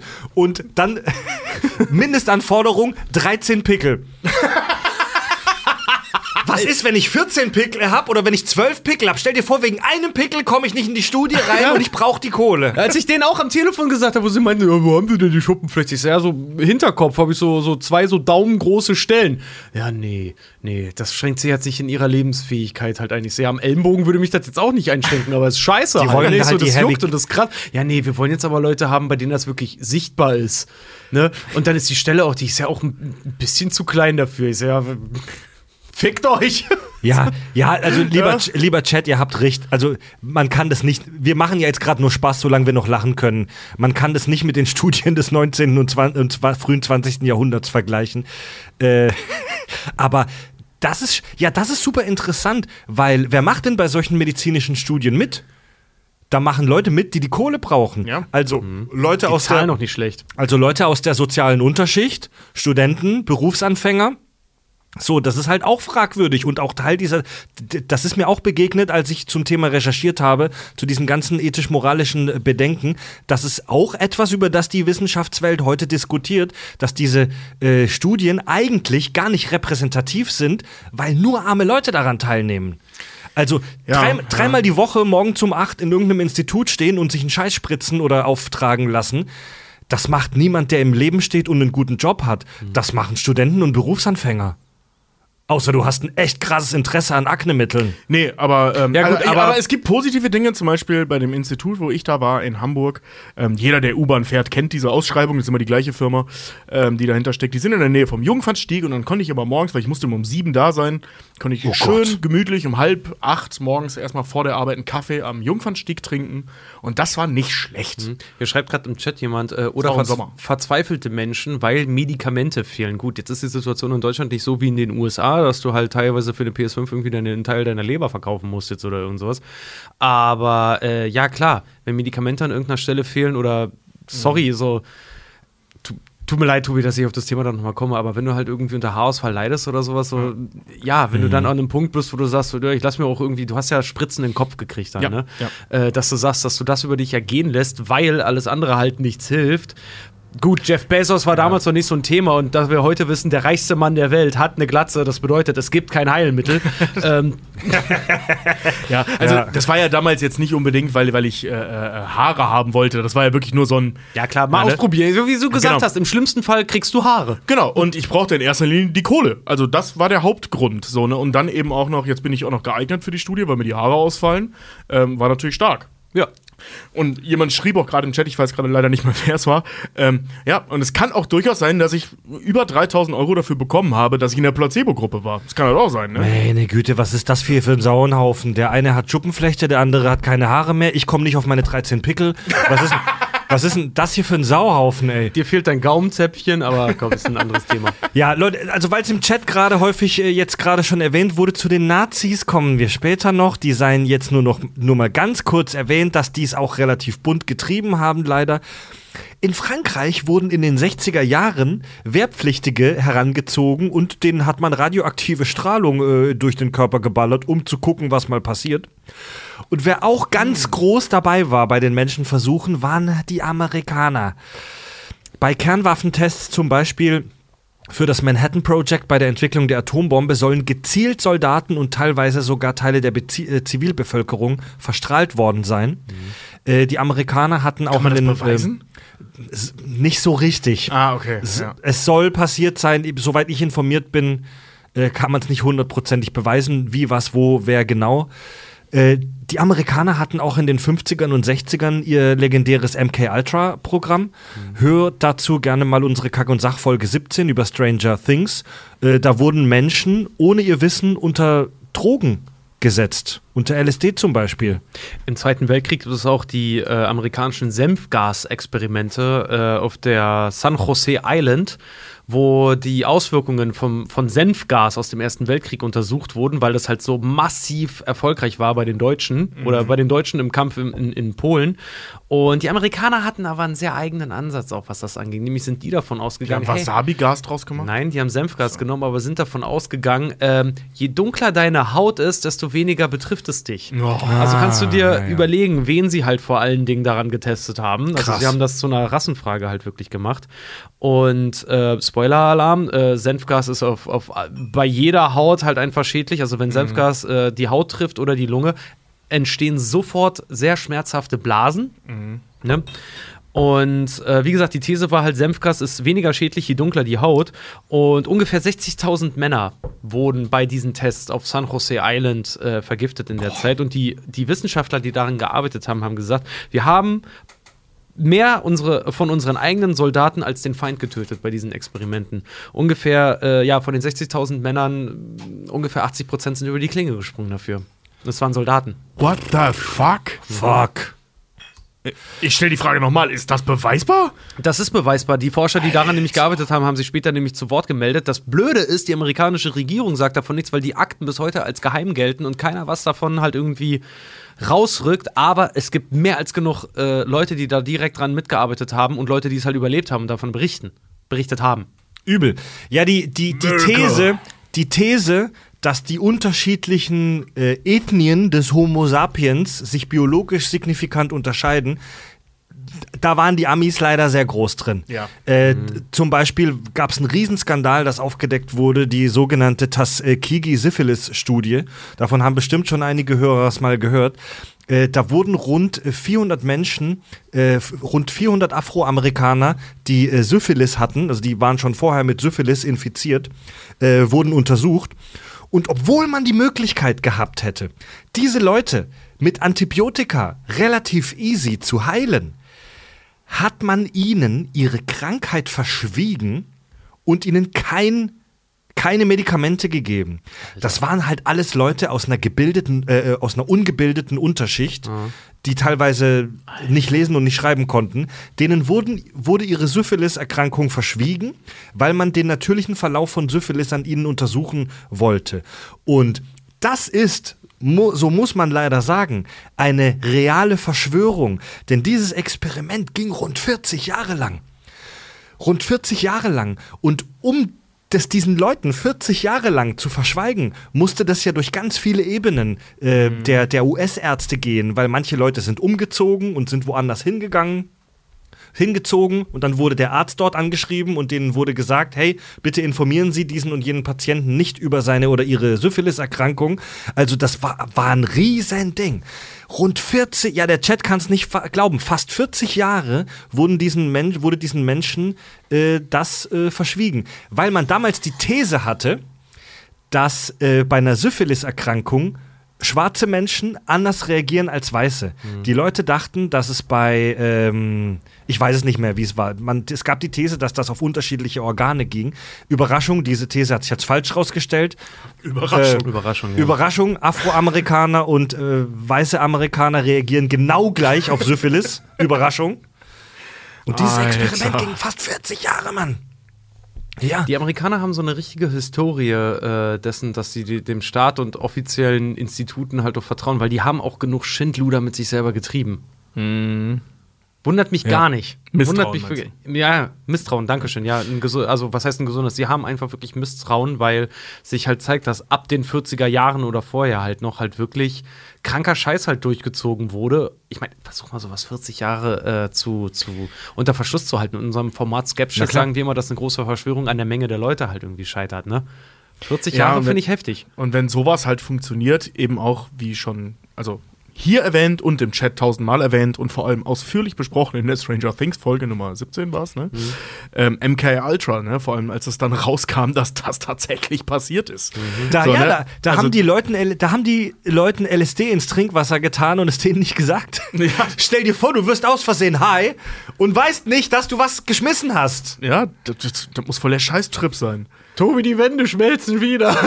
so, oh mein Gott, ich bin krank. Weißt du, wenn, du- wenn du weißt, dass du high bist und so eine Scheiße passiert, dann hast du im, im Zweifel ja eine gute Zeit, ne? Kann aber auch eine Scheißzeit sein. Kann auch eine Scheiße, deswegen ja im Zweifel. Also im Zweifel hast du eine gute Zeit, weil du ja dich ja auch drauf einstellst. So, ich kenne mich da jetzt ehrlich gesagt wirklich nicht aus, aber so, ich schmeiß mir jetzt was ein und ich habe da jetzt eine gute Zeit, ne? Ähm, okay, aber wenn, stell mal vor, du weißt das nicht, dass du was Mann. im Blut hast. Du bist plötzlich todes auf Teilen. Ja, und genau. Du, es ist für dich ein normaler Montagvormittag und du weißt es nicht. Ey, das, das wird mich komplett fertig machen. Aber wie gesagt, zum Thema MK Ultra hört euch mal die Folge 17 an. Das hat jetzt, äh, äh, führt jetzt hier zu weit. Ja, Stell toll. Im Chat wird jetzt gefragt, woher bekomme ich dieses Wasser? Aber stell dir mal, stell dir mal vor, Du Alter, musst ey, guck- nur in den 70ern in Amerika gewesen Oder. Chiara schreibt, das klingt wie ausgedacht, wie Science Fiction. total. ja, Ja, aber auch- wirklich, ja. Aber wie das halt auch sagt, ey, krass, ne? Kommst nach Hause und Schatz, wie war dein Tag? Boah, ey, da glaubst du nicht. Tessa schreibt, der größte Horror der Wissenschaft, Menschen. Ja, ja, das Ja. schwächste Glied in der Kette sind wir. So sieht's nun mal aus. Berühmt, Natürlich. berühmt bei den Amis ist auch das sogenannte Stanford Prison Experiment, wo mit freiwilligen Probanden der soziologische Mikrokosmos Gefängnis untersucht wurde. Das eskalierte, dass wir aus dem Film das Experiment kennen. Darauf gehen wir heute aber nicht näher ein, weil wir uns das aufsparen wollen für irgendeine Kack- und Sachfolge in der Zukunft. Ja, weil ganz ehrlich, so viele gute deutsche Filme gibt es nicht. Mhm. Und über das Experiment müssen wir losgelöst mal sprechen. Ja, Mann. Ja. Aber das ist dieses Stanford-Experiment, das ist wirklich wahnsinnig spannend. Übrigens, Moritz, bleib treu, wenn du zuhörst, mach mal wieder einen guten Film. Wirklich einen guten, bitte. Du weißt doch, wie das geht. Ja, du kannst das doch. Du bist doch am Filmset aufgewachsen. Wir haben zusammen gearbeitet. In Du bist ein der, guter Typ, ich hab ähm, dich doch gesehen. In der DDR, weiteres Beispiel, in der DDR, im, äh, im, im, äh, im, Osten, im wunderschönen Osten Deutschlands, gab es während der Zeit der DDR groß angelegtes Zwangsdoping. Insgesamt rund 12.000 Sportler bekamen ohne ihr Wissen aufputschende Mittel. Etwa 2000 davon hatten gesundheitliche Spätfolgen und einige verstarben sogar an den Folgen. Ähnlich wie MK Ultra. Stell dir vor, du bist plötzlich voll die Maschine und du weißt nicht warum. Ich sag's dir, wie es ist. Es gab äh, damals, als ich äh, beim Rudern zu Wettkämpfen noch war, so mit 13, 14, wo der Körper sich halt auch gerade, du bist halt mit einem Wachstum, hast noch Wachstumsschübe und sowas, ne? Und das einer mal irgendwie, weil du bist ja dann noch ungleich groß halt irgendwie, ne? Der Arm ist irgendwie länger als alles andere. Und wenn du dann aber hau von haufenweisen Teenie auf Wettkämpfen umgeben bist, ne? Und du bist halt, bist halt im Osten. Und da kommen plötzlich Leute auch aus einer Oststadt an. Und die sind aber alle anderthalb Köpfe größer als du und doppelt so breit wie wir alle, ne? Echt? Und die Trainerin mit einem verdächtigen Damenbart dann auch noch sagt, ja, die kriegen halt regelmäßig ihre, ihre, ihre Vitamine, ne? Und dass dann aber sogar die Ruderkommission halt irgendwie eine Untersuchung eingeleitet hat, weil diese Jugendlichen offensichtlich nicht alle 120 Kilo Muskelmasse haben können mit 14. Das Oder hast du- über 30 sind. Also kurz zur Erklärung, Richard, du hast ja in der, als Teenie, in der, als Jugendliche in Ja. der DDR auf einem recht hohen Niveau gerudert. Das hast du selbst erlebt. Nicht in der da? DDR, nach der DDR, aber trotzdem Ach so, mein, okay. mein Trainer, mein Trainer und alle möglichen Wettkampf äh, In den Tra- also, 90ern. genau, aber alle möglichen und in den 2000ern Böngern und alle möglichen äh, äh, Trainer, die man hat. Also, ich sag's mal so, alle Trainer, die wir alle so hatten von allen Vereinen, so, das waren alles ehemalige äh, DDR-Bürger natürlich, ne? Und da hast du hier und da welche gehabt, weil es gab wirklich eine Truppe, die ist mehrfach untersucht worden auf Dopingmittel und einmal ist sogar was gefunden worden. Da hat die, wie gesagt, Trainerin mit besagtem Damenbart, hat ihrem Team, ihren 14, äh, 13- und 14-jährigen Jungs nach dem Training Vitamine gegeben, ganz große Anführungszeichen. Das waren Anabolika. Shit. Alles nur aufgeflogen, weil sich nämlich 14 andere 14-Jährige darüber beschwert haben, gesagt haben, sorry, aber die Zeiten, die die fahren und so schnell und so groß und stark wie die sind, das kann irgendwo nicht sein. Ich möchte an der Stelle, ähm, ich möchte den Horror dessen nicht klein sprechen, aber es ist schon bezeichnend, die Amerikaner pumpen literweise LSD ins Leitungswasser, um Supersoldaten zu erschaffen Mhm. und die Deutschen geben den Anabolika, um beim Sport gut auszusehen. Um die Olympiade zu Oh, gewinnen. also die DDR, um na, international anzugeben und nicht um irgendwas Sinnvolles zu tun. Ey, komm, die es Naz ist traurig. Nazis haben ihren Soldaten auch Panzerschokolade gegeben, damit die willenlos und Ey. kraftvoll in den Kampf gehen und so eine Scheiße, ne? Ne, Also, Meth. Ver versteht mich jetzt bitte nicht falsch. Ich möchte das, also ganz großer Disclaimer, versteht mich bitte nicht falsch. Ich möchte das nicht gut reden. Dennoch, ähm, das hatte ja wenigstens auch einen Zweck. So, ne, dass die halt die Soldaten weiterkämpfen können und so. Moralisch natürlich total kaputt, aber das hatte einen Zweck. Genau wie diese MK-Ultra-Geschichte. Das hatte ja ein Ziel. Ja. Und ey, 14-jährige Sportler zu dopen, um bei Olympischen Spielen gut auszusehen, das ist so. Das ist halt, ja. das ist halt. DDR-Propaganda, das ist kleingeistiger Scheiß. Ja, Mann. So, ja. Ne? ja, in den, in, Alles andere ist brutal kranker Scheiß, aber das ist zusätzlich auch noch kleingeistig. in den 90ern gab es dann in der Sowjetunion das grauenhafte und legendäre Labor Laboratorium Nummer 12, in dem Gifte entwickelt wurden, auch unter Anwendung von Menschenversuchen und noch viele, viele große und kleine Beispiele, um, um wirklich hier nur mal ein paar der Greatest Hits der humanen Experimente zu nennen. Auf ein paar werden wir im Laufe dieser Folge ja noch im Detail eingehen. Äh, den Gehirnkuchen von Kais Freundin, den gibt es jetzt. Guck mal. Zieh dir das rein hier in der Kamera. Boah. Krass. Lass Sieht, ihn nicht fallen. sieht aus wie Gedärm. Ne? Ich probiere den jetzt mal. Mm. Oh, mm, mm. Was für eine Art von Kuchen ist das? Wie nennt man das? Sandkuchen. Sandkuchen. Und guck mal hier dieses, Geil. diese, diese, Zuckergusswürmer, ne? diese Hirnwindungen. Das sind so Zuckergusswürmer. Oh, lecker. Hirnwindungen, Zuckergusswürmer, äh, weißt du, ne? Mit der Biologie Nein. nehmen wir heute nicht ganz so genau. Ja, ja. Mm. Also, Leute. Ich habe noch was zum Staunen und Lachen, bevor wir uns den wirklich fiesen Details widmen. Und zwar gibt es einen makaberen, teilweise aber auch unterhaltsamen Spezialfall der Menschenversuche, nämlich den sogenannten Selbstversuch.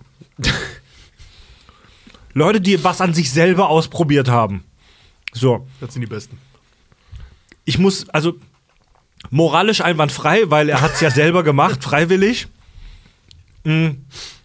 Aber auch teilweise sehr strange. Äh, Besonders im 18. und 19. Jahrhundert war es unter Wissenschaftlern im Trend, Krankheiten, Medikamente und so weiter an sich selbst einfach zu testen. Und die Leute hatten richtig Bock. Die Leute ballerten Opium, soffen Seifenlauge, fraßen Pilze und giftige Pflanzen. Der englische Chirurg John Hunter spritzte sich angeblich 1767 den Eiter eines gonorrhoekranken Patienten in den Penis. Wow. ja, ey. Ja, ey, wer es braucht. Friedrich Sertürner isolierte 1804 als erster, als junger Mann Morphin. Er testete an sich und drei weiteren Jugendlichen. Sie überlebten den Versuch zum Glück, weil sie kotzen mussten. Erstmal noch hier ohne die Stange Morphium ballern. Ja. Im frühen 19. Jahrhundert, äh, der Physiker Johann Wilhelm Ritter äh, brachte sich selbst fast um mit Stromstößen, unter anderem in seinen Augapfel, weil er mal testen wollte, wie das denn so ankommt. Ja.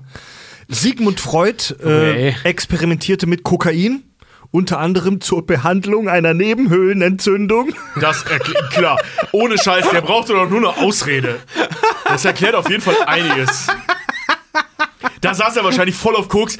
Anale Phase. Wow, das Das wird Ding, das wird Ding. Mary, hol mir Tinte und Füller. Ja, ja, ging zu seinem HNO-Arzt. Alter, das Zeug ballert. Der, Wenn mal jemand hast, der in der Ohrnetze und du kannst, Koks, Alter, direkt ins Ohr. der US-Arzt Evan O'Neill entfernte sich 1929 selbst seinen Blinddarm. Erfolgreich, da muss man sagen, Alter, Hut ab. 1931 verpasste sich Werner Forssmann selbst einen Herzkatheter. Was? Wofür er 25 Jahre später den Nobelpreis erhielt. Im Zweifel zu Recht. Wow. Ja, bekannt ist auch Albert Hoffmanns Selbstversuch in den 40ern, bei dem er LSD erfand und auch gleich an sich selbst testete. Es hätte ihm fast vom Fahrrad gehauen. Hat auch gleichzeitig. gleichzeitig. nee, komm, ey. 1900, jetzt werden wir schon aktueller. 1983 machte der Urologe Giles äh, Brindley einen Selbstversuch der geilen Art. Während eines Vortrags unter ähm, Urologenkollegen spritzte er sich selbst ein neues Potenzmittel in den Pimmel und präsentierte kurz danach Das Gewehr? seine Latte als Beweis für die Wirksamkeit. Er stand vor versammelter Mannschaft bei seinem Vortrag, spritzte sich den Scheiß und präsentierte seinen Ständer, um das Medikament, um die Wirksamkeit des Medikaments zu beweisen. Das sind nicht doch mal Menschenversuche, die ich unterstütze. Nichts als Respekt für diesen Idioten. Vor allen Dingen, stell dir mal vor, du, Großartig. stell dir mal vor, du hättest halt das Abführmittel erfunden zu dem Zeitraum. Scheißt halt vor versammelter Mannschaft auf den Tisch und alle sitzen da so. Es funktioniert. Soome Even schreibt im Chat, sich selbst den Blinddarm entfernen, das Äquivalent zu einem Xavier Naidoo Konzertbesuch. Einer schreibt doch gerade hier im Chat. Im Chat. Tada! Guck mal, und jetzt zu meinem nächsten Partytrick. Pst, ah. Oder steht. Oh, oh, liebe Kollegen. Wer will als erster? Ich präsentiere das Gewehr. Ich kann die ganze Nacht. Alter. Ey. Und für mich, um das Thema abzuschließen, der für mich persönlich seltsamste Selbstversuch fand 1905 statt. Der rumänische Arzt Nikolas Minovic wollte herausfinden, wie es sich anfühlt, erhängt zu werden. Oh, das habe ich schon mal gehört. Er führte mit einem Assistenten zusammen wochenlang Experimente durch, in denen er sich selbst in, insgesamt mindestens 18 Mal erhängen ließ. Er konnte das selbst abbrechen, wenn er wollte, und er hielt es jeweils nur wenige Sekunden durch. Am Anfang hat er es mit einer Schlinge gemacht, die sich nicht zuzieht, sondern wo er einfach nur dra so dranhängt, ohne dass die zugeht, um sich dran zu gewöhnen. Und, und dann machte er es mit einer richtigen Schlinge, die sich zuzieht und hielt es immer nur wenige Sekunden aus.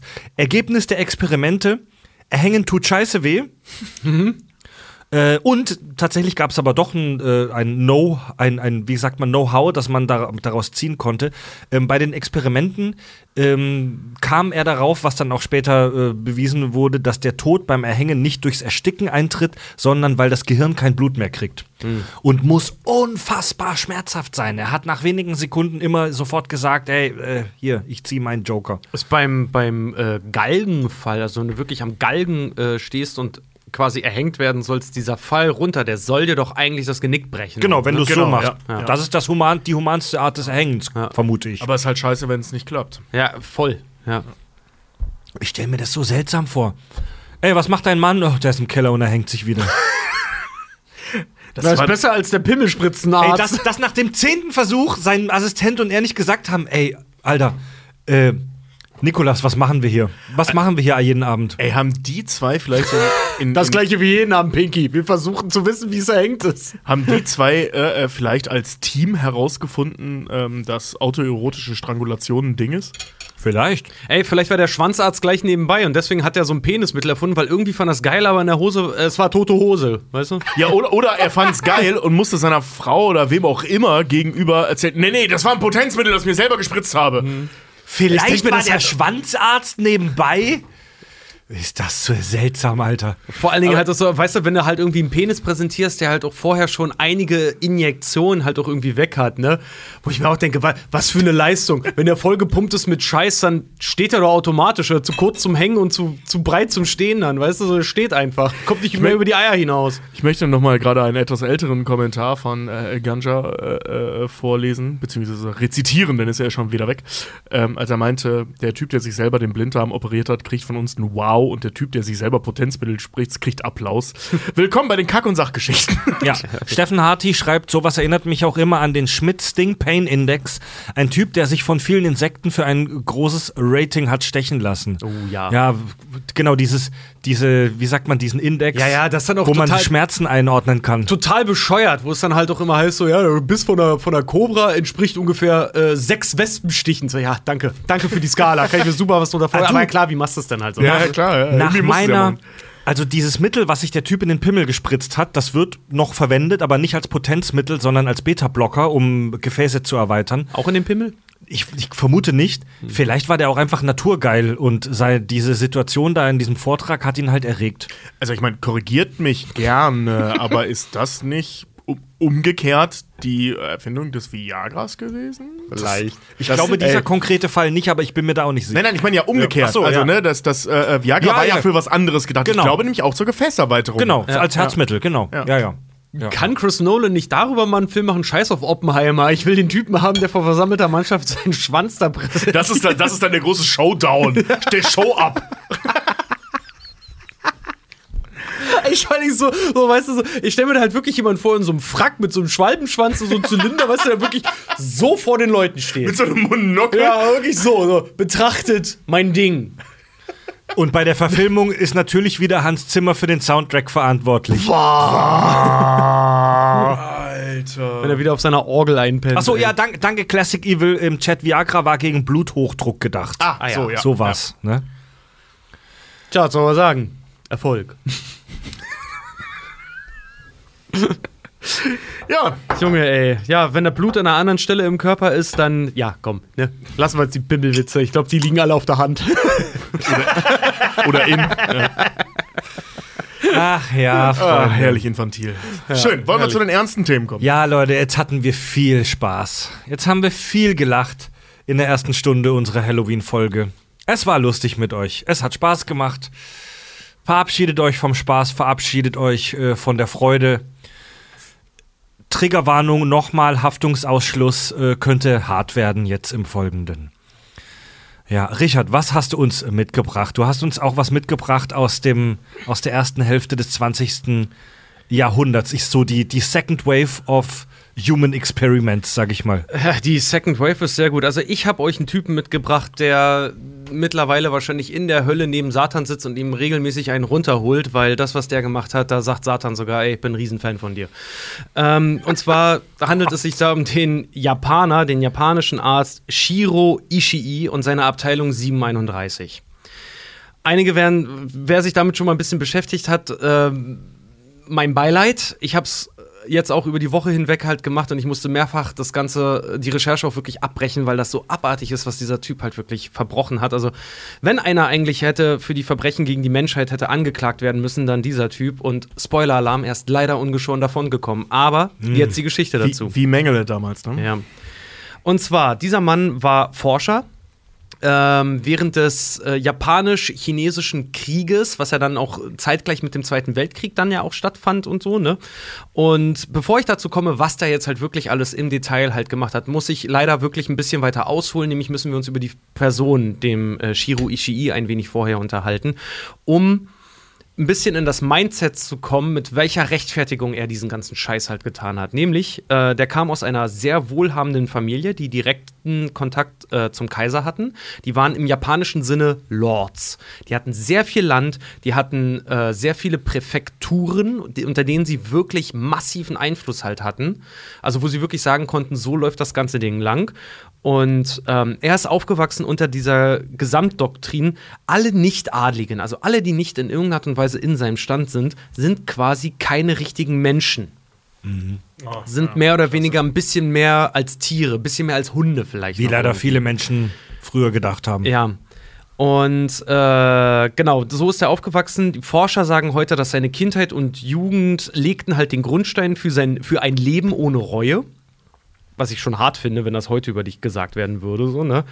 Ähm, er ist dann später zur Jugendzeit, äh, zur, zur Jugendzeit studierte, der war ja studi er wurde studierter Militärarzt, ich kürze das mal ganz ab. Er wurde Militärarzt im Rang eines Leutnants, war in der äh, äh, japanischen Armee sehr, sehr stark verbandelt, ne? war dann auch irgendwann so groß, dass er tatsächlich ohne einen Termin zu machen mit dem Kaiser halt auch reden konnte. Also der war eine richtig hohe Nummer, der Typ. Ne? Und ein absolut begnadeter Chirurg wohl. Ähm, seiner Leidenschaft, seine Leidenschaft lagen aber, aber in Studieren und Experimentieren.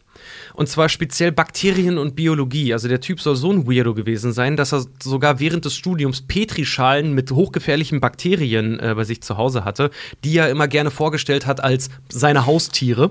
Oh Gott. Gottes Willen. Ja.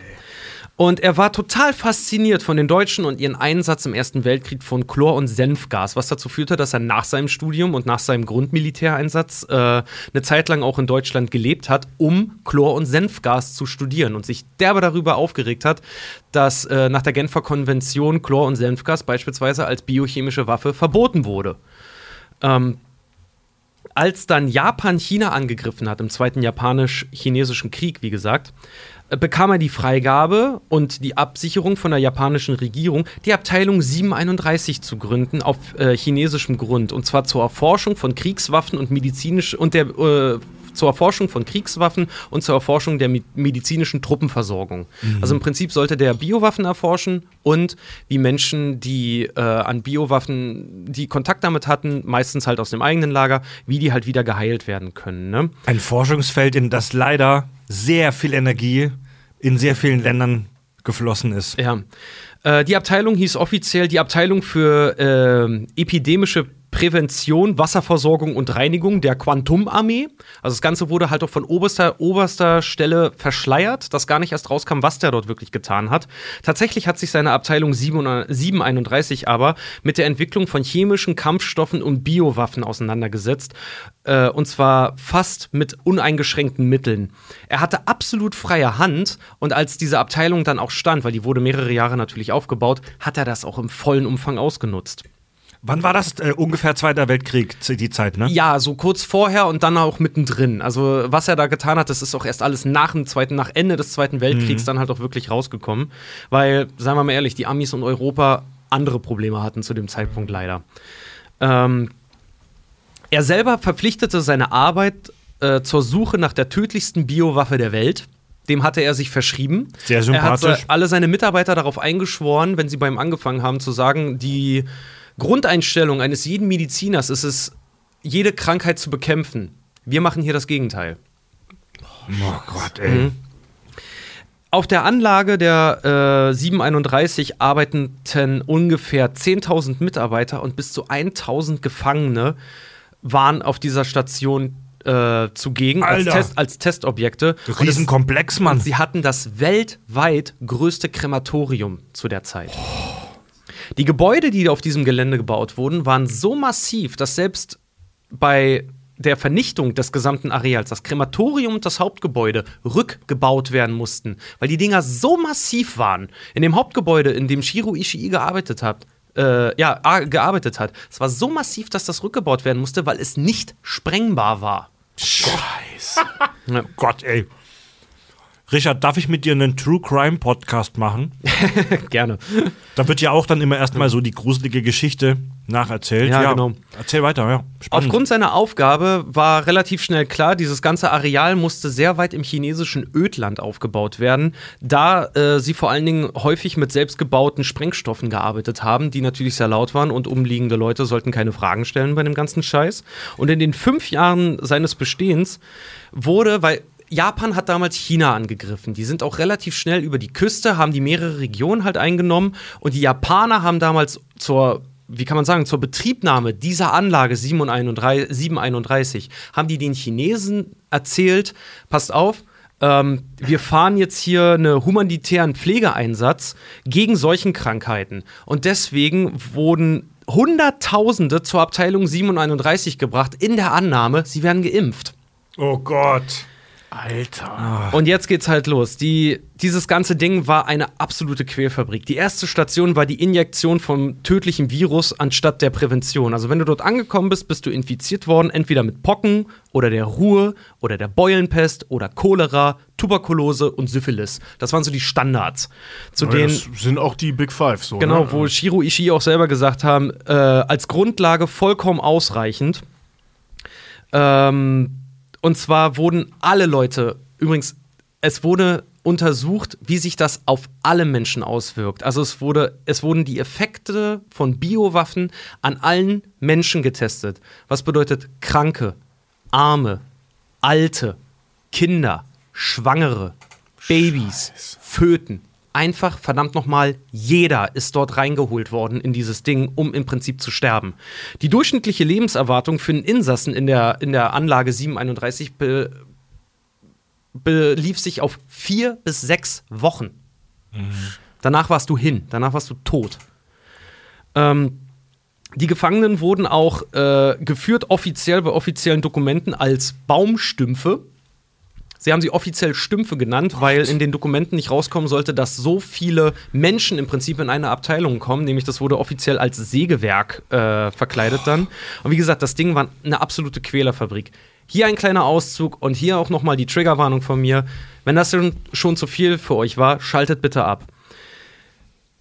Ein kleiner Auszug dessen, was dort getan wurde. Es wurden Gliedmaßen von Insassen eingefroren, komplett eingefroren und abgefroren, um zu sehen, wie der Körper darauf reagiert, wenn sie wieder aufgetaut werden würden. Durch Feuer, heißes oder lauwarmes Wasser oder auch einfach durch die Nichtbehandlung, um zu sehen, ob der Körper vielleicht eine Erfrierung selber wieder reglementieren kann.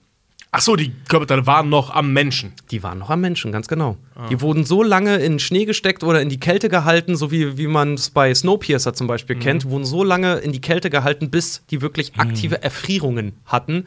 Ja, dann wurde geguckt, was halt passiert jetzt mit dem Körper. Kann er das selber regeln? Können wir irgendwas machen? Können wir den vielleicht wieder auftauen? Unter der Prämisse halt, wir forschen hier für unsere Truppen. Das heißt also, auch jeder, der irgendwie in dieser Einrichtung gearbeitet hat, dachte, er tut einen guten Zweck für das Land Japan. Das tun sie ja immer in solchen Ja. Veranstaltungen. Teilweise wurden Menschen auch einfach so lange in der Kälte gelassen, bis alle Gliedmaßen abgefallen waren. Es wurden auch Vivisektionen durchgeführt. Und also die Zergliederung am lebenden Menschen oder Tier ist es ja, da hattest du ja vorhin schon gesagt, Fred. Und zwar wollten auch, sollte sich angeguckt werden, weil, wie gesagt, erste Station, die Menschen kommen dort rein, werden mit einer absolut todbringenden Krankheit infiziert. Und kurz bevor einer zum Beispiel hops gegangen ist, wurde der auf den OP-Tisch gelegt, wurde aufgeschnitten und dem wurden lebend Organe entfernt, um zu gucken, wie verhalten sich denn eigentlich Organe kurz vorm Tod? Wie verhalten sich denn Organe, die mit Syphilis infiziert sind? Wie ist denn, wie lange schlägt denn das Herz wirklich? Also den Leuten wurde teilweise ohne Anästhetikum bei vollem Bewusstsein der Körper aufgeschnitten und die Organe rausgeholt, damit die gucken konnten, was Krank. passiert denn da jetzt eigentlich? Voll genau? krank. Also man muss sich das vergegenwärtigen. Diese Menschen, die da dort über die Klinge hat springen lassen, das waren für den nur Zahlen. Der war absolut getrieben von, heute würde man sagen, Big Data. Der war absolut davon getrieben, einfach nur Daten zu sammeln, um seinen eigenen Trieb mehr oder weniger damit zu, seinen eigenen Wissensdurst damit zu befriedigen. Naja, und er war ja auch, wie viele Wissenschaftler, die sowas getan haben, wir kommen später auch noch zu ein paar anderen, er war wa- vermutlich auch davon überzeugt, dass er einen Dienst für sein Vaterland tut. Ja, vollkommen. Ja? Ja, das, Dass er einen Dienst an der Gesellschaft tut. das war ja damals das, was wir bei der Serienkiller-Folge bei ähm, Mengele ja auch hatten. Ja. Ähm, sie haben Menschen lebendig Gliedmaßen abgetrennt und einfach an anderen Stellen am Körper wieder angenäht, um zu gucken, was der Körper halt damit tut. Das ist komplett willkürlicher Scheiß. Alter. Es wurden mutwillig Knochen gebrochen, um zu sehen, wann ein lebensbedrohlicher Effekt entsteht. Das hatten wir auch bei, bei Mengele schon, aber macht das Ganze nicht weniger schlimm. Mehrere Waffentests wurden an Gefangenen durchgeführt, auf entweder offenem Feld oder Explosionstests an angeketteten Menschen, um zu sehen, wie Schrapnelle wirken oder wie nah ein Mensch an einer zu testenden Explosion stehen muss für einen letalen Effekt. Also Menschen wurden wirklich aufs freie Feld gebracht, an einen Baumstumpf gekettet und dann wurden verschiedene Sprengkörper an denen getestet. Entweder, wenn es dazu war, um zu erforschen, wie wirken sich eigentlich Schrapnelle auf dem menschlichen Körper aus, oder, hey, wie nah müssen wir eigentlich die Granaten werfen, damit es die Leute zerfetzt. Boah, ey. Alter. Das ist ja echt, das ist ja echt unappetitlich. Ja. Flammenwerfer wurden im großen Umfang getestet, in verschiedenen Intensitäten. Gerade so, wenn jemand irgendwas noch überlebt hat, äh, ist der teilweise mit verschiedenen Chemikalien verbrannt worden, um auch zu gucken, hey, wie kriegen wir die Leute schnell in einem Krematorium eingeäschert und äh, wie tödlich sind eigentlich die Flammenwerfer, die wir im Arsenal halt haben. Menschen wurden eingesperrt, um zu sehen, wann sie ohne Wasser und Nahrung entweder sterben oder anfangen, sich selbst oder andere zu essen. Transfusionstests mit Tierblut wurden durchgeführt, um zu gucken, ob, weiß ich nicht, ob man das Blut von einem Waschbär vielleicht nehmen könnte für einen Soldaten. Spoiler-Alarm, es geht natürlich nicht. Mhm. Die Leute sind qualvoll krepiert an den Sachen. Salzwasserdiäten, ganz großes Thema. Das heißt, also, wie viel Salzwasser kann ein Mensch trinken, bevor er verreckt? Ja. Das war damals ein großes, äh, kommen wir nachher bei den Nazis noch dazu, das war damals ein großes Thema. Äh, wie ermöglichen wir unseren Piloten das Überleben, mhm. wenn sie in unwirtlichen Gegenden oder zum Beispiel im Wasser landen? Mhm. Äh, damals gab es in der Wissenschaft so einen kleinen, ich sag mal, kleinen Hype darum. Kann, können wir den Menschen mit irgendwelchen wissenschaftlichen Tricks es ermöglichen, Salzwasser zu trinken und davon mhm. zu leben? Ja. Spoiler, es klappt nicht, es geht nicht. Ja. Aber die haben es getestet. Sie haben es mit Menschen versucht, ja. ob man überleben kann, wenn man halt nichts als Salzwasser zu sich nimmt. Ja, das war übrigens noch nicht sein Opus Magnum, das kommt gleich noch. Äh, tagelang wurden Menschen auch Röntgenbestrahlung ausgesetzt, um zu sehen, wie sie auf Röntgenstrahlen halt reagieren. Ne? Menschen wurden in Zentrifugen gepackt, die auf höchste Stufe gestellt wurden, um zu sehen, wann sie das Bewusstsein verlieren Alter. oder wann sie halt daran sterben.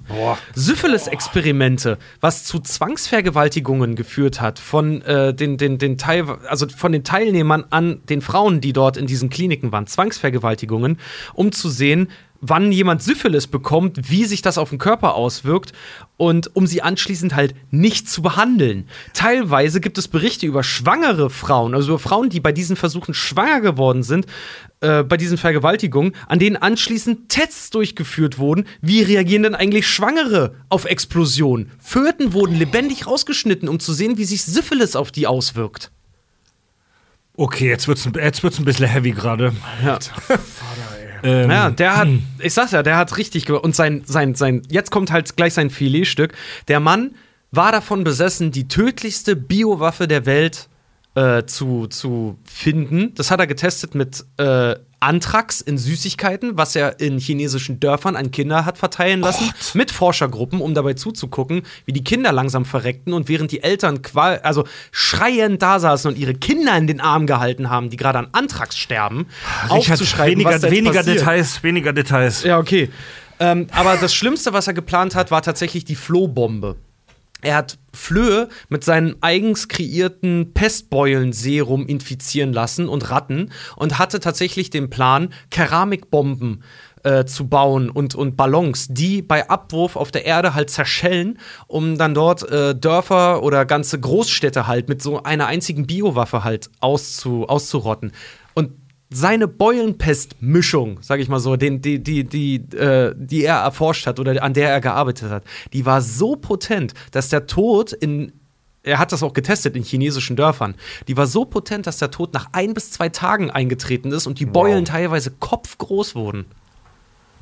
Bitte was? Äh, jetzt kam die Frage gerade noch mal im Chat. Der Name dieses Herrn war Ishii Ishiro. Hm? Ishi Ishiro, ja. Schätzungen zufolge tötete er dieser Mann während des Zweiten Weltkriegs wahrscheinlich bis zu 230.000 Personen. Und jetzt kommt, die, jetzt kommt die Kirsche auf diesem Scheißhaufen der, der Geschichte, Alter. Die Alliierten erfuhren nach dem, Zweiten, nach dem Zweiten Weltkrieg, nachdem Japan sich ergeben hatte, erfuhren die überhaupt erstmal, dass Japan solche Waffen besitzt. Und als die Anlage abgeschaltet wurde, äh, wurden, äh, haben, haben die dortigen Forscher noch die Pestratten zum Beispiel, die wurden nicht getötet, die wurden nach China aus, äh, entlassen, die noch ungefähr 30 Jahre danach noch gewütet haben. Äh, und die Ishii Shiro war halt ein cleverer Typ. Als die Amerikaner kamen und ihn genommen haben äh, und ihn natürlich vor ein Tribunal gestellt haben, um sich für seine Grausamkeiten äh, zu verantworten, wusste er, das, wusste er zu dem Zeitpunkt schon, dass es die Nürnberger Prozesse in Deutschland jetzt gerade schon gibt und die meisten Mhm. Nazi-Offiziere und Delegierten halt ähm, mit dem Tode bestraft wurden. Was hat er gemacht? Er hat, bevor die Anlage geschlossen wurde, alle seinen Mitarbeitern äh, gesagt, alle Unterlagen sollen, müssen vernichtet werden. Außer die, die wirklich relevant sind. Die hat er selber aufgehoben. Denn er wusste, wenn die Amerikaner kommen, kann er verhandeln. Denn in Amerika zu dem Zeitpunkt galt die Prämisse, keine Menschenversuche, nur Tierversuche. Er hat einen Deal gemacht mit den Amis. Für heute umgerechnet 2,5 Millionen Dollar haben die Amis ihm komplette Gnade gewährt, haben ihn komplett in allen Punkten begnadigt und wollten dafür seine Forschungsergebnisse haben, weil, wenn du halt weißt, wie Anthrax oder was auch immer auf ein Tier wirkt, ja, ist schön, wenn du das weißt. Noch besser ist zu wissen, wie es auf Menschen funktioniert. Also für die Amis waren diese Forschungsergebnisse, die der hatte, pures Gold. Krass, ja. ja, ja. Sie haben es ihm abgekauft. Ja. Er wurde freigesprochen. ähm, er kam ungeschoren davon, lebte ein normales Leben, eröffnete später eine Klinik, in der er umsonst behandelte und wurde in den letzten Tagen seines Lebens sogar noch katholisch, um sich für seine Straftaten freisprechen zu lassen. Viele seiner Kollegen lehrten sogar anschließend an den Universitäten Japans und wurden als Helden gefeiert. Alter, ich habe richtig Gänsehaut, ne? Alter, ist das ein Scheiß, ey. Ja, das ist die Geschichte von denn- Shiro Ishii. Was soll denn da jetzt noch kommen? Der Mann hat ja echt einfach alles gemacht. Okay. Krass, oder? Das Ihr wolltet wirklich euch gruseln? Krass. Das ist Here you are. richtig krass. Das ist, also, das ist richtig krass. Also, Mengele hingestellt, das ist heftig, das ist übel, aber was der verzapft hat, was der halt wirklich gemacht hat und dass der halt auch wirklich, dass der sein Leben in aller Ruhe in Japan noch irgendwo beenden konnte. Nicht mal im Exil oder irgendwas halt einfach, ne? Das ist schon krass. Und das Schlimmste an der Sache ist, weil in Europa gerade halt auch der Zweite Weltkrieg herrschte, interessiert sich von den Amerikanern und von den Europäern keiner für den japanisch-chinesischen Krieg, der zu dem Zeitpunkt äh, existiert ist, wurde alles überschattet durch äh, den, den gewonnenen Krieg gegen, gegen Deutschland. Wer es allerdings nicht vergessen hat, sind die Chinesen. Ja, zu Recht. Also, Und die sind bis heute vollkommen zu Recht sauer auf die Japaner darüber, dass es dafür niemals eine Abbitte gab. Kabitexe schreibt bei Twitch, in jedem Drehbuch würde man sagen, na, das ist aber etwas übertrieben. ja, Ja. ist echt so, ja. Ja. Aber das hatten wir ja schon ein paar Mal, dass, dass äh, die Realität die Fiktion häufig überflügelt. Also der, der Typ, wie gesagt, der sitzt in der Hölle und holt Satan einen runter und Satan sagt, ich bin ein Riesenfan von Spielt dir. abends Kanaster mit Mängel. Ne? Viel vorhin auch im Chat, äh, die schlimmste Waffe ist die Überzeugung. Ja, diese, diese Männer äh, und Frauen, die das da damals gemacht haben, die waren halt vermutlich davon überzeugt, dass sie damit anderen helfen und ihrem Land helfen und das weiterbringen. Ne? Brutaler Scheiß. Also ich meine, wenn du mit der Prämisse unterwegs bist, ich baue die tödlichste Biowaffe, die es je gegeben hat, Oh, ich muss ja was mal trinken, dann, dann geht es ja nicht um Hilfe oder um Hilfe, sondern dann geht es ja auch um Kriegsführung, wenn du so willst. Ne? Also wahrscheinlich hatte der vor, ein Held zu werden. Ey. Wenn man ihm jetzt mal nicht unterstellt, dass er geistig voll einer der Marmel hatte. Ne? Ja. Jetzt gehen wir mal davon aus, wir haben hier einen gesunden, ja, in Anführungszeichen geistig gesunden Menschen, der solche Experimente macht. Das kann dann ja nur die Motivation sein, äh, die Motivation sein, ich als Japaner, als Hardcore-Japaner, als Adliger, wie auch immer das in Japan heißt, das weiß ich ehrlich gesagt nicht, äh, ähm, Japaner verteidige hier mein Land und wir hauen die Chinesen jetzt mal so richtig in die Pfanne. Sondern also, das muss ja dann irgendwie die Motivation gewesen sein. Ja, Vor allem, wenn er nachher noch so lange unterwegs war und scheinbar ja umsonst behandelt hat, was ja was echt Geiles ist. Also ist ja der Hammer. Ähm, dann kann der so kaputt ja, ich sag mal, zumindest auf einer aktiven Ebene nicht gewesen sein. Das heißt, das, muss ein viel tiefliegendes Problem sein, nämlich zum Beispiel die Gefahr durch Überzeugung, Stolz und so weiter. Ja, ja, Rassismus Ja, und Rassismus, Diskriminierung, genau. was auch immer halt da irgendwie mit reinspielt. Aber wie gesagt, er ist halt auch in Japan, er, der ist als Held gefeiert worden. Es ist grausam, es ist sogar schwierig, ich finde es nämlich auch, es ist schwierig darüber zu reden. Ich habe wirklich auch eine Weile gebraucht, das alles niederzuschreiben, weil irgendwann sitzt du da und sagst, ey, Alter, nee, komm, ich Also- brauch mal kurz ein Päuschen. Ja. Aber, aber auf der wenn diese ganze Geschichte irgendwas Positives vielleicht sogar hat, ist es, ist es einmal, wir haben nämlich so schön die Folge angefangen mit ähm, der Atombombe, ähm, der Wurf der Atombombe auf Hiroshima und Nagasaki. Ähm, stell dir mal vor, der wäre der wär schneller dran gewesen, der Typ. Wie gesagt, die Amis oder die Alliierten generell hatten keine Ahnung davon, dass Japan solche Waffen überhaupt besitzt. Die wussten überhaupt gar nicht, dass das da ist.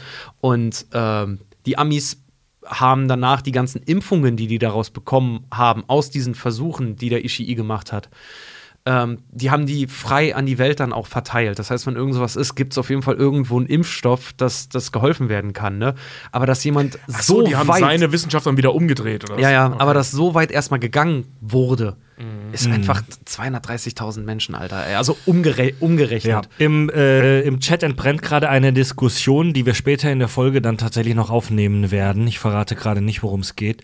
Okay. Äh, vielen Dank, Richard. Nimm es mir bitte nicht übel, wenn ich das Thema jetzt ein bisschen abwürge. Nein, bitte. Super spannend. Danke, dass du dich für uns da reingeworfen hast. Abgefahrener Scheiß, von dem ich keine Ahnung hatte. Ja, äh, kam auch gerade im Chat schon, das ist Wissen, das man nicht in der Schule beigebracht kriegt. Hatte ich keine Ahnung davon, dass es dieses Institut und diese Menschen und diese Versuche gab. Äh, das stellt selbst, das stellt die meisten Dinge, die wir in dieser Folge jetzt noch besprechen, Ja. bei weitem in den Schatten. Ja, wenn ihr mal an euren Arbeitsplatz mal heulen wollt, gebt mal Abteilung 731 ein. Da steht so fucking viel. Ich habe auch irgendwann die Recherche einfach abgebrochen, weil das war nur ein Drittel vielleicht dessen, was da alles vorge- vor sich gegangen ist. Ja, so ging es mir bei der äh, Killer-Folge über ähm, Mengele genauso. So, irgendwann kannst du das nicht mehr weiterlesen. So, Das geht einfach, das geht einfach nicht mehr. Das geht einfach über deinen Verstand halt Ja, wirklich und vor allem hinaus. die, die Videos angucken und so, die haben ja auch, also ich weiß nicht, wie ich es jetzt bei, bei äh, äh, wie hieß der Dude nochmal? Shi, warte, ich habe mir das Ishii, selber Ishii. aufgeschrieben. Shiro Ishii. Shiro Ishii.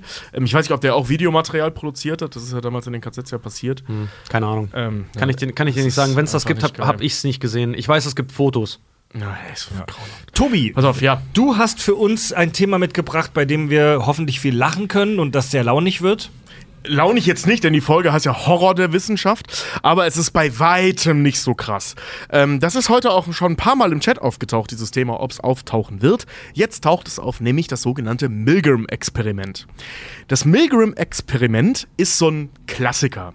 Das haben wir alle schon mal in irgendeiner Form oder Farbe gehört und ich erzähle euch jetzt mal, wie es war. Ja? Ähm, das passt nämlich vor allem inhaltlich sehr gut, weil die haben nämlich versucht, ähm, angeführt eben von, von Stanley Milgram, herauszufinden, wie konnte diese Scheiße in Konzentrationslagern passieren. Und jetzt hier nicht Antisemitismus an der Stelle, sondern warum, warum Hubert, der einfache Wachmann, der ideologisch völlig, dem waren die Nazis scheißegal, so, ne, das war sein Job. Wieso hat der da mitgemacht? Also nicht so ein Mengele, der da ja hinterstand, sondern äh, ähm, der Hubert, ne, Ja. oder der Georg. So, warum, warum machen die das? Und der Stanley Milgram hat versucht, das rauszufinden. Und ähm, hat ein Experiment gemacht in New Haven damals, 1961, in dem er, ich sag mal so, relativ viel gestaged hat. Von drei angeblichen Probanden war nur einer wirklich ein Proband, zwei Schauspieler. Und das lief wie folgt ab. Diese drei Charaktere waren der Versuchsleiter, der Lehrer und der Schüler. Okay. Es wurden Teilnehmer gesucht, also es wurde ausgeschrieben in der Zeitung und so weiter. Es gab da 50 Dollar damals für, wenn ich mich recht entsinne. Und dann konntest du halt teilnehmen und du, du hast dann losgezogen, ob du Lehrer oder Schüler bist. So, und dann bist du halt Lehrer oder Schüler geworden. In der Realität war es so, es sind alle Lehrer geworden, weil der Lehrer war der Proband. Also es war eine gefaked, war eine, äh, eine äh, gefakte Zufallswahl. Und es wurde angeblich ähm, erforscht, und zwar die, ähm, oder beziehungsweise dem wurde erzählt, dass sie daran forschen, ob Bestrafung beim Lernen helfen kann. so. Und der Versuchsablauf war dann so: Der ähm, Lehrer, in Anführungszeichen zufällig gewählt, saß vor einem Pult mit verschiedenen Schaltern, mit verschiedenen Stromstärken und hat vom Versuchsleiter eine Liste von Fragen bekommen. Der Schüler saß im ersten Versuch, davon gab es nachher mehrere Varianten, ähm, hinter einer Wand, also er konnte ihn nicht sehen und sollte auf diese Fragen antworten. Hat der Schüler falsch geantwortet, hat der Lehrer einen Stromstoß ausgegeben. Beginnend mit 15 Volt. So, das hatte, diese 15 Volt ähm, hat der Lehrer dann auch kurz selber zu spüren bekommen, ne, damit er weiß, was er da tut. Ne, also hier, fühl mal, so, fühlt sich so und so an, okay, au, tut weh, ist aber nicht schlimm. Gut, damit fangen wir an. Jetzt war es so, jedes Mal, wenn der Schüler eine Frage falsch beantwortet hat, wurde die Stromstärke um 15 Volt erhöht. Bis zu einer Maximalgrenze von 450 Volt, was tödlich ist. Alter, das ist ja, äh, Ja. meine deutsche Steckdose hat 230. Genau. Und das ist schon im Zweifel tödlich. Ja. So, ne? Also wir reden hier wirklich über tödliche Dosen. Und ähm, das wurde denen dann im Endeffekt tatsächlich auch gesagt, ne? So ab 300 wird es aber arg tödlich, so, ne? Und 450 ist halt, also sorry, da, da musst du echt Glück haben, das zu überleben. Das Ja. geht, aber musst du Glück haben. So, und jetzt wollten sie halt rausfinden, wie weit gehen denn die Lehrer? Jetzt mal die Frage an euch, was schätzt ihr? Wie viele Leute haben mitgemacht in Prozent? Im Prozent. Also, wie hoch äh, sind wie viele Leute gegangen? Oh Gott. Also ein Lehrer stellt seinem Schüler eine Frage. Und wenn der falsch geht, aber der, der Lehrer kriegt das ja auch ab. Nein, nein, nein, nein, nur der Schüler. Der Lehrer sitzt da und drückt Also- jedes Mal den Knopf, immer wenn es falsch ist, immer höher, bis 450 Volt. Also er tötet den Schüler, wenn er zu oft falsch geantwortet hat. Ich sag mal so, aus einem. Sagen wir mal, da haben zehn Leute mitgemacht, ne? also zehn Paare, 20 Leute dann insgesamt, zehn Paare.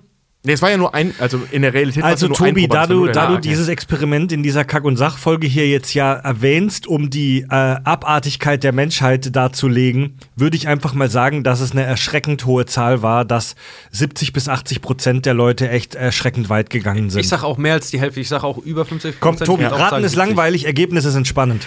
Okay, das Ergebnis ergab, ähm, 40 Probanden haben insgesamt mitgemacht, 40 Lehrer. Alle anderen waren ja, wie gesagt, Schauspieler. Von den 40 gingen alle bis 300 Volt. Und bis 450 Volt, also der beinahe tödlich, äh, sicher tödlichen Dosis, ähm, gingen 36. Äh, 26, Entschuldigung, 26. 14 haben nur vorher abgebrochen. Aber auch die sind schon bis 300 Volt gegangen. Wow. Beim ersten Durchlauf. Ne? Also, wie gesagt, das äh, Experiment, und das macht es tatsächlich auch nicht so unwertvoll, konnte sehr häufig reproduziert werden. Also, das sind belastbare Daten bis zu einem gewissen Grad. Erinnert mich an diese Simpsons-Folge, ne, wo die sich gegenseitig Stromstöße verpassen können innerhalb der Familie und es dann übertreiben und aus sadistischen Gründen tun. Bei der Familientherapie von Dr. Marvin Monroe. Richtig. Da, ne? ja, ja, Ja. genau. Jedes Mal, äh, wenn ihr einem Familienmitglied einen Stromschlag versetzt, werdet ihr sehen, dass ihr das aus Liebe eigentlich gar nicht wollt. Und die braten sich da die Hirne gegenseitig. Was sollte dieses ganze Experiment? Also, wo war der Knackpunkt, sag ich mal, ne? Ich meine, um zu gucken, wie sadistisch Menschen sind? Nee, weil die Grundidee war ja, wie gesagt, herauszufinden, warum haben die Na warum hat Hubert das getan? Warum hat Hubert Juden verprügelt? Ne? Dieser Versuchsleiter saß die ganze Zeit mit im Raum, beim ersten Durchlauf, jetzt wie gesagt. Der saß mit im Raum und hatte einige Sätze vorgelegt bekommen, die er vorher übrigens auch üben musste, damit er sie möglichst ohne drohenden Unterton aussprechen kann. Also so sachlich wie möglich. Die sind richtig gebrieft worden, die Leute. Und das waren so, keine Ahnung, das war so ein Katalog an Sätzen, die sie da sagen durften. Und zwar immer abgestimmt auf die erwartbaren Reaktionen der Lehrer, also der eigentlichen Probanden. Wenn sie gesagt haben, ey, sorry, aber das mache ich nicht, da drücke ich nicht drauf, haben sie das gesagt. Hör mal, wenn, bla bla bla. Ne? Also es waren immer so Sätze wie, das ist aber wichtig für das Experiment. Sie müssen das durchziehen. Bis hin zu, sie haben hierfür unterschrieben, sie müssen das jetzt machen. So, ne? Um halt, das ist übrigens nur einmal gesagt worden, also so weit. Ähm, aber die wollten halt gucken, wie reagiert der Mensch auf Autoritäten. Ja. Also nicht wie grausam bist du, sondern wie viel lässt du dir sagen. Also wie weit bist du in der Lage oder wie weit gehst du selbst mit deiner eigentlichen, äh, mit deiner eigenen äh, oder mit deinem eigenen Gewissen, wie weit kannst du dein eigenes Gewissen runterschrauben, Ja. wenn dir jemand anders sagt, was du zu tun hast. Und wie gesagt, 26 von 40 Leute haben eine beinahe sichere tödliche Dosis verpasst. So, jetzt hier nochmal zur Entschärfung. Ich habe es im, im Eingang im Prinzip schon erzählt. Der Schüler war auch ein Schauspieler. Der hat keine Stromstöße gekriegt. Das wusste der Lehrer aber nicht. Also die Leute haben echt gedacht, die haben die umgebracht.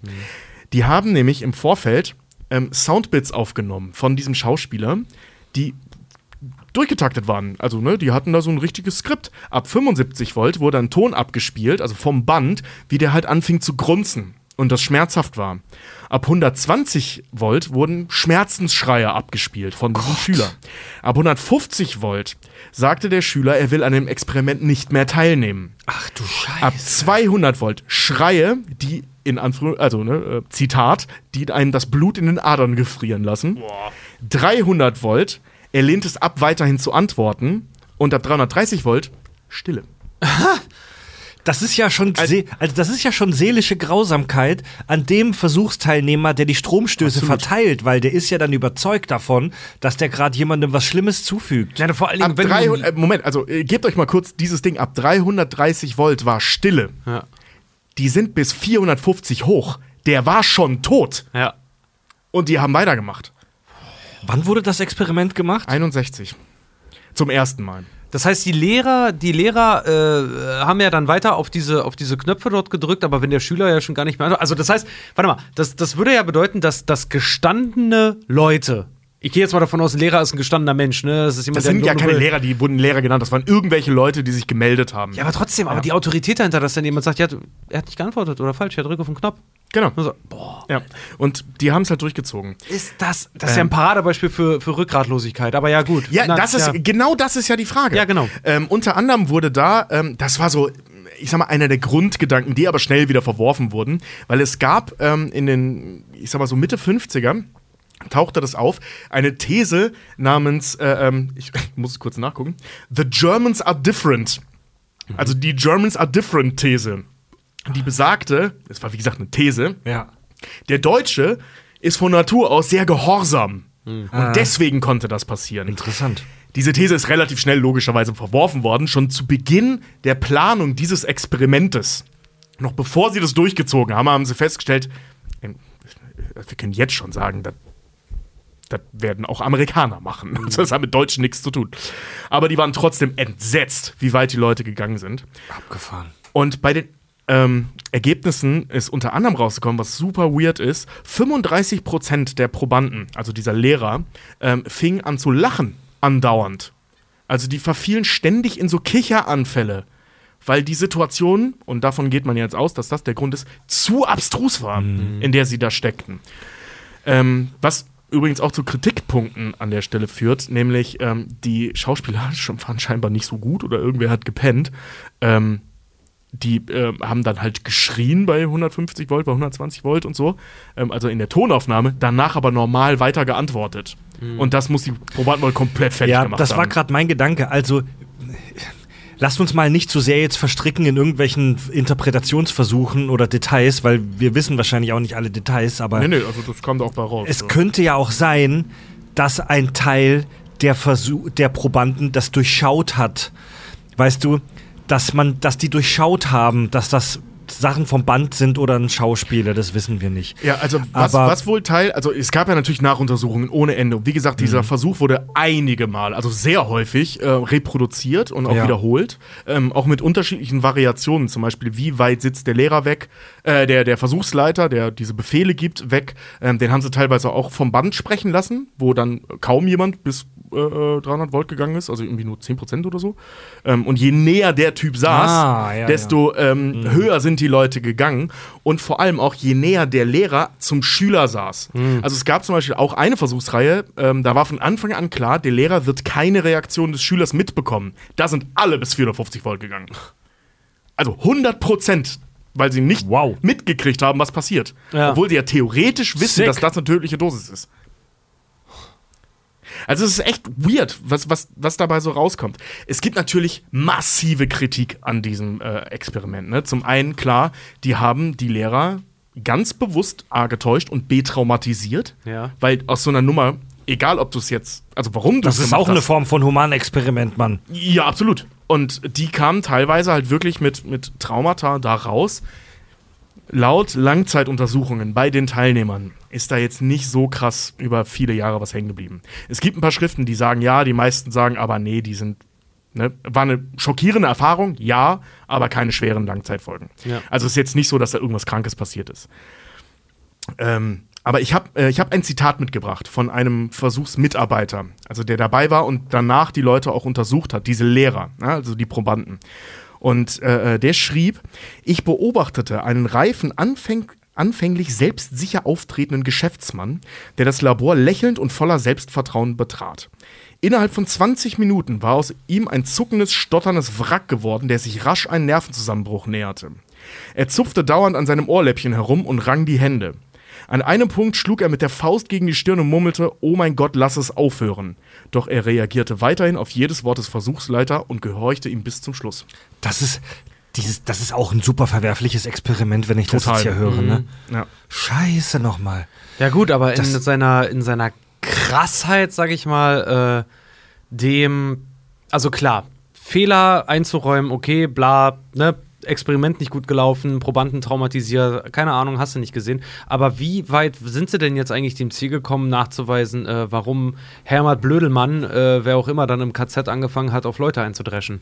Einfach Äh, nur, weil die Autorität hinter ihm stand? Das, das Problem bei diesen Untersuchungen, wie gesagt, es gab super viele Variationen davon. Ja? Die haben wirklich alles ausprobiert. Auch mit Leuten, die reingekommen sind, um das äh, zu unterbrechen. Die haben teilweise angebliche Eltern der Schüler in den Raum geschickt, um den Lehrer aufzuhalten und solche Alter, Geschichten. wow. Auch Assistenten und so. Das waren alles Schauspieler. Ne, die haben wirklich sehr viele Variationen davon gemacht. Ähm, aber am spannendsten ist halt eben der erste Versuch. Und äh, ähm, man hat im Endeffekt gar nicht so wahnsinnig viel rausgefunden. Weil, ähm, also es gilt tatsächlich bis heute, gilt Autoritätsgehorsam als theoretisch unzureichend erklärt. Ja, also man kann es nicht erklären, auch nicht mit diesem Versuch. Es ist schwierig, das ist ja auch ein sehr spezieller Versuchsaufbau. Du kannst diese Ergebnisse nicht eins zu eins übertragen Genau. auf irgendwelche ähm, Nazi-Verbrecher, die in den KZs Leute äh, verschleppt haben und so weiter. Das geht nicht. Das ist ja immer nur der Versuch, ich sag mal, Grundlagenforschung zu betreiben. Im Chat fiel gerade der Satz, der Mensch ist ein Monster. Ich widerspreche dem. Der Mensch kann zum Monster werden, wenn gewisse, ich sag mal, strukturelle äh, Voraussetzungen gegeben sind. Aber auch dazu, glaube ich, später Genau. Noch mehr. Ja. Ich möchte äh, euch einen Begriff noch mitgeben äh, für die Personen äh, da draußen, die den Begriff nicht kennen, und zwar der sogenannte Hawthorne-Effekt. Der Hawthorne-Effekt ist äh, ähm, im Prinzip ein, ein Schwachpunkt von sehr vielen ähm, Humanstudien. Und zwar, dass äh, äh, der beschreibt im Prinzip, das Problem bei solchen Studien ist, dass die Leute wissen, dass es eine Studie ist. Ja. Selbst wenn sie nicht wissen, für was. Sie wissen, es ist ein Test. Und das verwässert gerade dieses Ergebnis auch noch mal enorm. Hawthorne-Effekt. Der Geil. Hawthorne-Effekt. Ja. Ich finde es gerade ganz interessant. Im Chat äh, sagt, schreibt, wird gerade auch geschrieben, wenn Tobi mir sagt, ich soll das Bier hier exen, würde ich das auch tun. Jetzt mal ganz Spaß beiseite, ne, jetzt mal ohne, ohne Witz, aber ohne Jux und, und Dollerei, sowas, was diese ganzen, dieses ganze Autoritätsgehorsamkeitsding halt auch angeht, ne? Das haben wir zum Beispiel bei unseren Auftritten, haben wir das teilweise auch schon erlebt. Nicht in diesem Ausmaße. Ja, natürlich. Aber da gibt es sicherlich auch den einen oder anderen, wenn wir dem irgendeinen Schwachsinn sagen würden, dann würde der das vielleicht, würde Fan XY, Hörer XY das vielleicht halt auch machen. Einfach nur, weil wir das jetzt sagen. Und das finde ich halt auch, das ist, Das hast, das das hast ist, wenn Corey Taylor mir sagen würde, schieß dir selber im Kopf oder reiß dir, reiß dir die, die Haare aus oder was auch immer.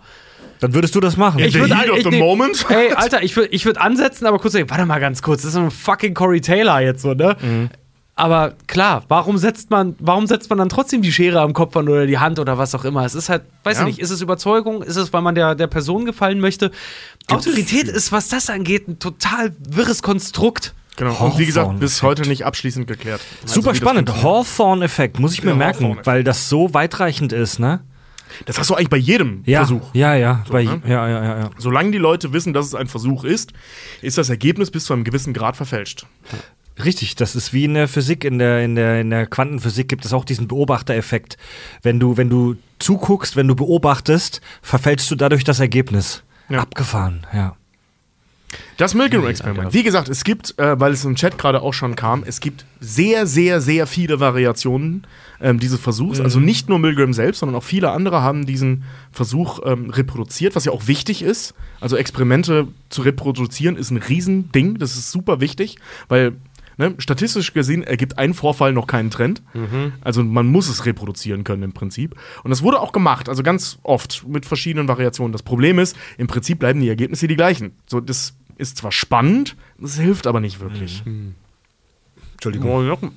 Alter, Fred, kannst du das mal aufessen? Das sieht aus, als wäre hier ein Regenwurm verendet. Nee, die, die ist mir zu dick da, die Gehirnpaste am Rande. Aber ich stelle das gleich mal zur Seite. Einmal und Papi. für, alle, die noch, Leute. für alle, die noch typisch Andy kennen. Super interessant, lieber Tobi. Äh, um das abzurunden, würde ich tatsächlich äh, mit den Nazis weitermachen. Und keine Angst, ich gehe gar nicht so krass ins Detail, auch weil der Herr Ishishiro von Richard einfach nicht getoppt werden kann.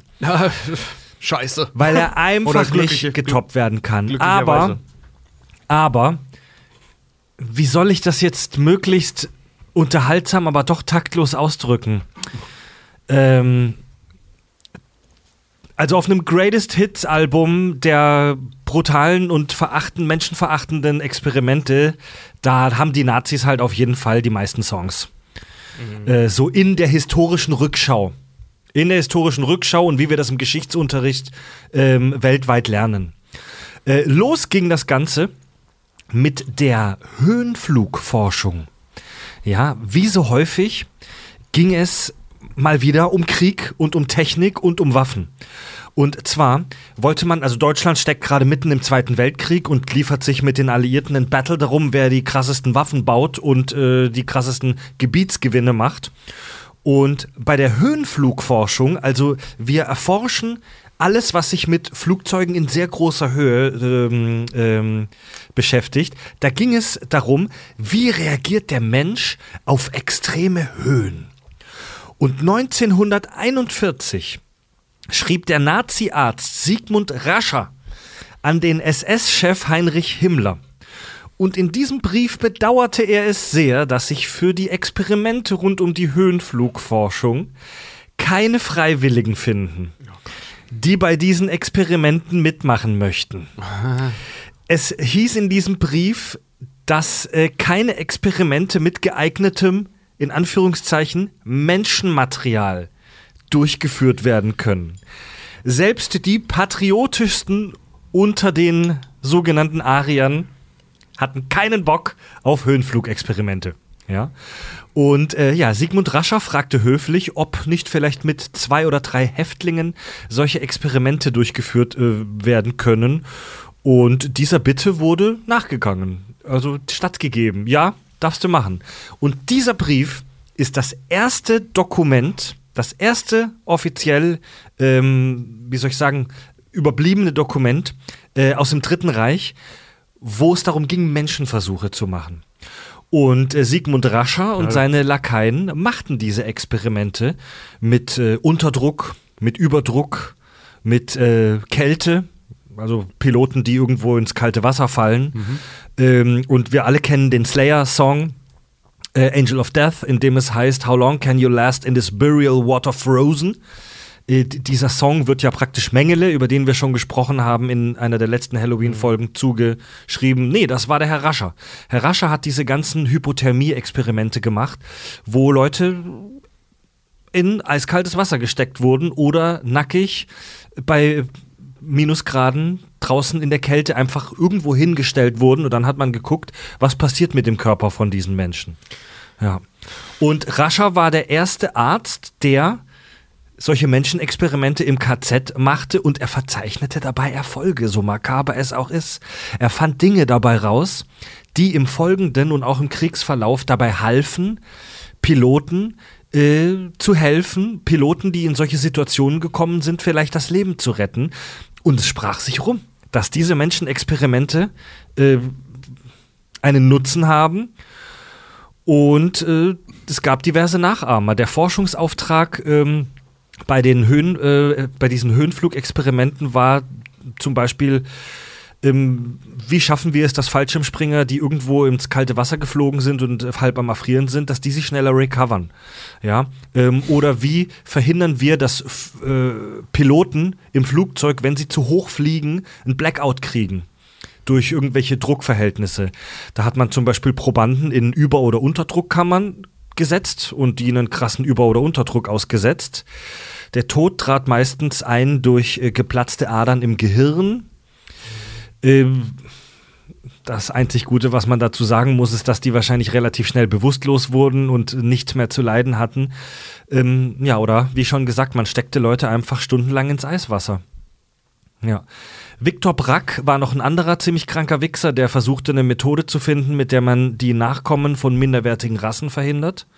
Und seine Idee war Röntgenstrahlung, also wir geben Angehörigen von Minderheiten einfach eine ordentliche Dosis Röntgen ab in den Unterleib und dann können die sich nicht mehr vermehren. Ja, einige Experimente drehten sich darum, wie wir möglichst effizient Menschen umbringen können in einem großen Maßstab, also Holocaust. Wie schaffe ich es mit möglichst wenig Kosten möglichst viele Menschen schnell um die Ecke zu bringen. Ja, klar, so eine Kugel kostet halt, ne, wenn sie abgefeuert wird. Ja. Ja, über den Herrn Mengele möchte ich tatsächlich heute gar nicht im Detail sprechen. Hört euch dazu gerne mal unsere Folge 95 äh, Halloween Serienkiller Teil 1 an aus dem Jahr 2018. Ähm, Mengele ist ja im Prinzip, wie soll ich sagen, fast schon so eine Art st- cineastischer Stereotyp geworden. Ja, absolut, ja. So dieser, dieser, dieser kranke Arzt ohne jegliche moralische Bedenken, dem Sadismus vorgeworfen wird, der in weißen Handschuhen freundlich und höflich die Menschen in den Tod schickt. Das ist ja, ein, das ist ja ein Trope, das ist ja ein Stereotyp der Erzählung geworden. Vor allem diese, diese Beschreibungen von ihm, dass er so fast wie so ein Dirigent die Leute äh, nach rechts leben, nach links tot geschickt hat. Dass er so dirigentartig, also ich meine, das siehst du in jedem zweiten Bond-Film, hat der Bösewicht so eine Ja. künstlerische Art an sich. Also das, ja. Also hört euch dazu nochmal die Folge an und dazu auch nochmal eine krasse Triggerwarnung. Ja, absolut. Und Aber generell zu der Folge, die war übel. Absolut. Und auch hier sind leider viele ungeschoren davongekommen. Rund 350 Nazi-Ärzte, so schätzt man, haben sich an diesen Menschenversuchen äh, beteiligt. Der Horror der Wissenschaft. Davon wurde nur rund 20 Ärzten der Prozess gemacht im Laufe der bekannten Nürnberger Prozesse. Also die, die kennt man ja, als nach dem Zweiten Weltkrieg vor Gericht alles ausgerollt wurde und gesagt hatte, hey, hier, ihr müsst euch jetzt mal dafür verantworten, was ihr da getan habt. Ein ganz großer Teil der Nürnberger Prozesse äh, drehte sich um die Nazi-Ärzte. Und alle Beteiligten, also alle Angeklagten, plädierten auf, na, was glaubt ihr? Unzurechnungsfähig. Unschuldig. Alle Be Beteiligten plädierten auf nicht schuldig. Ja. Ein Drittel wurde freigesprochen, ein Drittel erhielt die Freiheitsstrafe, ein Drittel wurde dann tatsächlich hingerichtet. Das hat man damals äh, noch gemacht. Einige NS-Mediziner, äh, die involviert waren in diese humanen Experimente, äh, gingen dann später nach Amerika und die Amerikaner haben die teilweise dann mit offenen Armen empfangen und gesagt, hier macht mal für uns jetzt seins. Beispiel der Luftfahrtmediziniker, äh, Mediziniker, Mediziner Erich Struckhold, äh, hat Druckexperimente äh, in, an KZ-Insassen in Dachau gemacht und war später leitender Arzt beim Apollo-Programm. Also der Mondmission der Amerikaner. Ah, Fuck, ja, ja. Die Amis hatten beim Apollo-Programm in der allerobersten Hierarchie der Mediziner jemanden sitzen, der im KZ solche Experimente gemacht hat. Ey, so grauenhaft das auch klingt, ne? Aber der war offen, also der war mit Sicherheit ein Experte in seinem Be Bereich, so, ne? Und das ist für die Raumfahrt relevant. Ich muss dir aber auch ganz Aber- ehrlich, ganz ehrlich sagen, für den der Preis dafür, dass wir einfach nur auf diesem Gesteinsbrocken waren, vielleicht, weißt du, dass wir in den Sieb 70ern, glaube ich, waren wir da, ne? oder Ende 60er, ich weiß Ende nicht. 60er, 69. Äh, 69, ja, das war in den 60ern, äh, dass der, der Mensch dort oben war. Weißt du was, dafür nehme ich auch gerne in Kauf, dass es 40 Jahre länger gedauert hätte. Und Ja, nach ohne den Scheiß. Nürnberger Prozessen entstand der sogenannte Nürnberger Kodex. Das ist eine ethische Richtlinie, die im Verlauf der Nürnberger Prozesse formuliert wurde und die gehört seither zu den Grundsätzen der ja, Ärzteausbildung, sage ich mal, und die enthält insgesamt zehn Punkte, an die man sich halten muss. Ähm, da steht zum Beispiel drin, dass äh, so was ganz Banales, was Basisches, wie dass Persu Versuchspersonen äh, freiwillig teilnehmen müssen an Experimenten und ohne Einfluss von Nötigung oder Irreführung oder sowas. Etwas, das null fälschbar ist, übrigens. Ja. Ja, na klar. Ich denke mir, na klar. Ich, ich denk mir halt auch die ganze Zeit alleine dieser, dieser, dieser, dieser Grund dazu, weil ich finde keine Leute, die da mitmachen äh, wollen würden, weil ich würde gerne überprüfen, wie Menschen auf extreme Kälte jetzt irgendwie reagieren oder sowas, ne? Vor allen Dingen, ich glaube, der Rascher war's, ne? Der Mhm. Arzt, den du gemeint hast, das war ja, glaube ich, sogar auch der Leibarzt von, von Himmler. Korrigier mich das bitte. weiß ich nicht. Ähm, aber, weil für mich klingt das halt irgendwie so, ich habe mal einen Blick in die Bücher geworfen. Wir wollen Russland, äh, eine Invasion nach Russland machen und Adolf hat vergessen, Handschuhe zu kaufen. Lass das mal eben nochmal überprüfen irgendwie, was jetzt ganz extrem halt irgendwie wäre. Weil, In, die, in diesem Nürnberger äh, Kodex steht zum Beispiel auch, dass Menschenversuche ähm, ein fruchtbares Ergebnis, dass ein fruchtbares Ergebnis zu erwarten sein muss. Also, dass kein willkürlicher Scheiß gemacht wird. Also, zum Beispiel auch leider ein fieses Detail: im KZ Mauthausen ähm, gab es einen Arzt, so überliefert, der hat Menschen Organe entfernt, Leber, Niere oder sogar Herzen und stand mit der Stoppuhr daneben und hat die Zeit gestoppt, wie lange diese Menschen äh, danach noch lebten. Jack Und- the Ripper wäre stolz. Da steht man dann, da steht man dann halt als seriöse Wissenschaftler daneben und fragt sich, Alter, was soll dieses Experiment? Das ist einfach nur willkürlicher Scheiß. Was hoffst du denn dabei herauszufinden? Was ist denn die Hypothese? Was ist denn das Ergebnis? Das ist einfach nur willkürlicher Dreck. Wir wissen jetzt, wie viel Zeit wir haben für eine Herztransplantation. Wie? Du Nee. planst einen Puffer ein? Ja, also erstmal das und das, selbst das würde dir ja nichts bringen. Und zumal, ganz ehrlich, den, diesen Zeitpunkt findest du auch raus, wenn du guckst, wann du bei einer OP Scheiße gebaut hast. Ja. So, Ja. Also es gibt eine Millionen nicht menschenverachtende Wege herauszufinden, wie lange ein Mensch nach Ende der Blutzufuhr in irgendwelche Regionen sterben wird. Ja, aber gerade sagen, wie wäre es einfach, wenn wir einfach gar nicht davon ausgehen, also überhaupt daran zu denken, dass es irgendwie einen Generalpuffer, Zeitpuffer gäbe. Wenn ich den Herz, das Herz von einem 15-Jährigen rausschneide, würde das wahrscheinlich, oder einem Asthmatiker oder sonst wem, würde das wahrscheinlich anders reagieren, als wenn ich das von einem Leistungssportler rausschneide. Ey, bring die Je Leute nach nicht auf Kondiz- Ideen, ey. Je nach Kondition halt einfach. Also, du hast halt recht, völlig ja, ja. willkürlicher, dummer Scheiß, einfach nur makaber. In den Nürnberger, in diesem äh, Nürnberger, ähm, wie heißt Dings, äh, Kodex steht zum Beispiel auch, dass äh, die Versuchsperson zu jedem Zeitpunkt die Möglichkeit haben muss, das Experiment zu beenden. Und natürlich, dass unnötiges Leid in jedem Fall vermieden werden muss. Und das finde ich krass. Die Sachen von dem Ishi Ishiiro, die du mir vorhin erzählt hast, Richard, die fand ich tatsächlich noch krasser als die Dinge, die ich über die KZ-Experimente gelesen habe. Aber diese KZ-Experimente, die waren natürlich auch grauenhaft, äh, die sind halt in die weltweite, naja, Popkultur tatsächlich eingegangen. Jeder Muss hat mal so davon, sagen, jeder hat mal davon irgendwo am Rande gehört, dass es solche Sachen gab. und Vor die haben sind sie popkulturell sehr häufig aufgegriffen worden. und diese KZ-Experimente haben einen riesengroßen kulturellen Backlash nach sich gezogen. Ich habe tatsächlich den Satz gelesen, dass die heutige Bioethik aus der Asche der deutschen Konzentrationslager hervorgegangen ist. Nach dieser Zeit, nach dem Zweiten Weltkrieg, hat sich die Weltgemeinschaft der Weltmediziner zusammengesetzt und gesagt, ey, das darf nicht nochmal passieren. Wir müssen hier jetzt ein paar Punkte formulieren, wir müssen uns auf ein paar Punkte einigen und wenigstens hat man da dann einen Schlussstrich gezogen. kannst du sehen, die Welt ist halt ein Dorf dann auch an der Stelle, ne? Wie Das gesagt, alles, das, was der, ja. was der Ishii äh, da veranstaltet hat, vollkommen weggeblendet.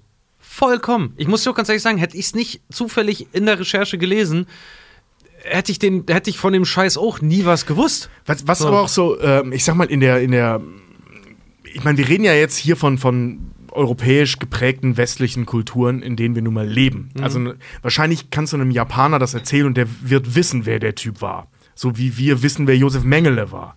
So, ne? Aber, oder zumindest schon mal von ihm gehört hatten. Dieses ganze kranker Wissenschaftlerzeug an der Stelle ist ja auch kein Wettbewerb.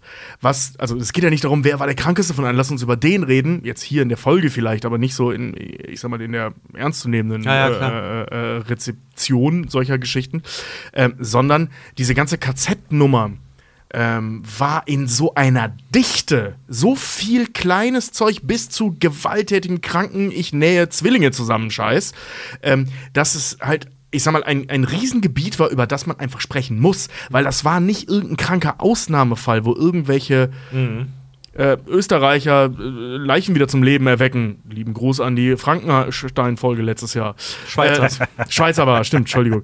Und äh, äh, sondern hier ist das, das Ja. war Tagesgeschäft. Ja, das ja. war nicht ein Weirdo mit seinem Team, sondern das war völlig normal. Das ist da Mhm. überall aufgetreten. Und selbstverständlich wird das dann zum Nährboden solcher Diskussionen. Was eigentlich scheiße ist, dass so Leute wie der Ishii halt nicht da jetzt keine Rolle spielten, aber für das Endergebnis Mhm. spielt es aber auch wiederum keine Rolle, dass sie nicht jeden Einzelnen mit reingenommen haben, Mhm. sondern dass sie halt über diese KZ-Kultur gesprochen haben. Ich, ja, lass uns Ja, mal eine Pause machen. ja, ich muss dringend mal durchatmen. Ja, Dito. Ja, wir machen noch mal eine kurze Pause und danach äh, kommen wir dann langsam zu den wirklich äh, zu den Themen, die allen hier unter den Nägeln brennen. Äh, zu, zur, zur, ich sag mal, zur Schlussdiskussion und noch zu ein paar spannende Details. Tut mir leid. Also, wenn ihr bis hierher durchgehalten habt, dann ähm, hattet ihr wirklich ein schauriges Halloween. Aber das ist das Thema, das ihr gewählt habt, meine Lieben. Stimmt, stimmt, das habt ihr euch ausgesucht. Wir hätten Aber- auch über Dracula sprechen können. Aber ich sag's mal so: Wir haben natürlich äh, drei Herren, die darauf achten, dass es nicht zu krass wird. Wir haben noch was zur Entspannung.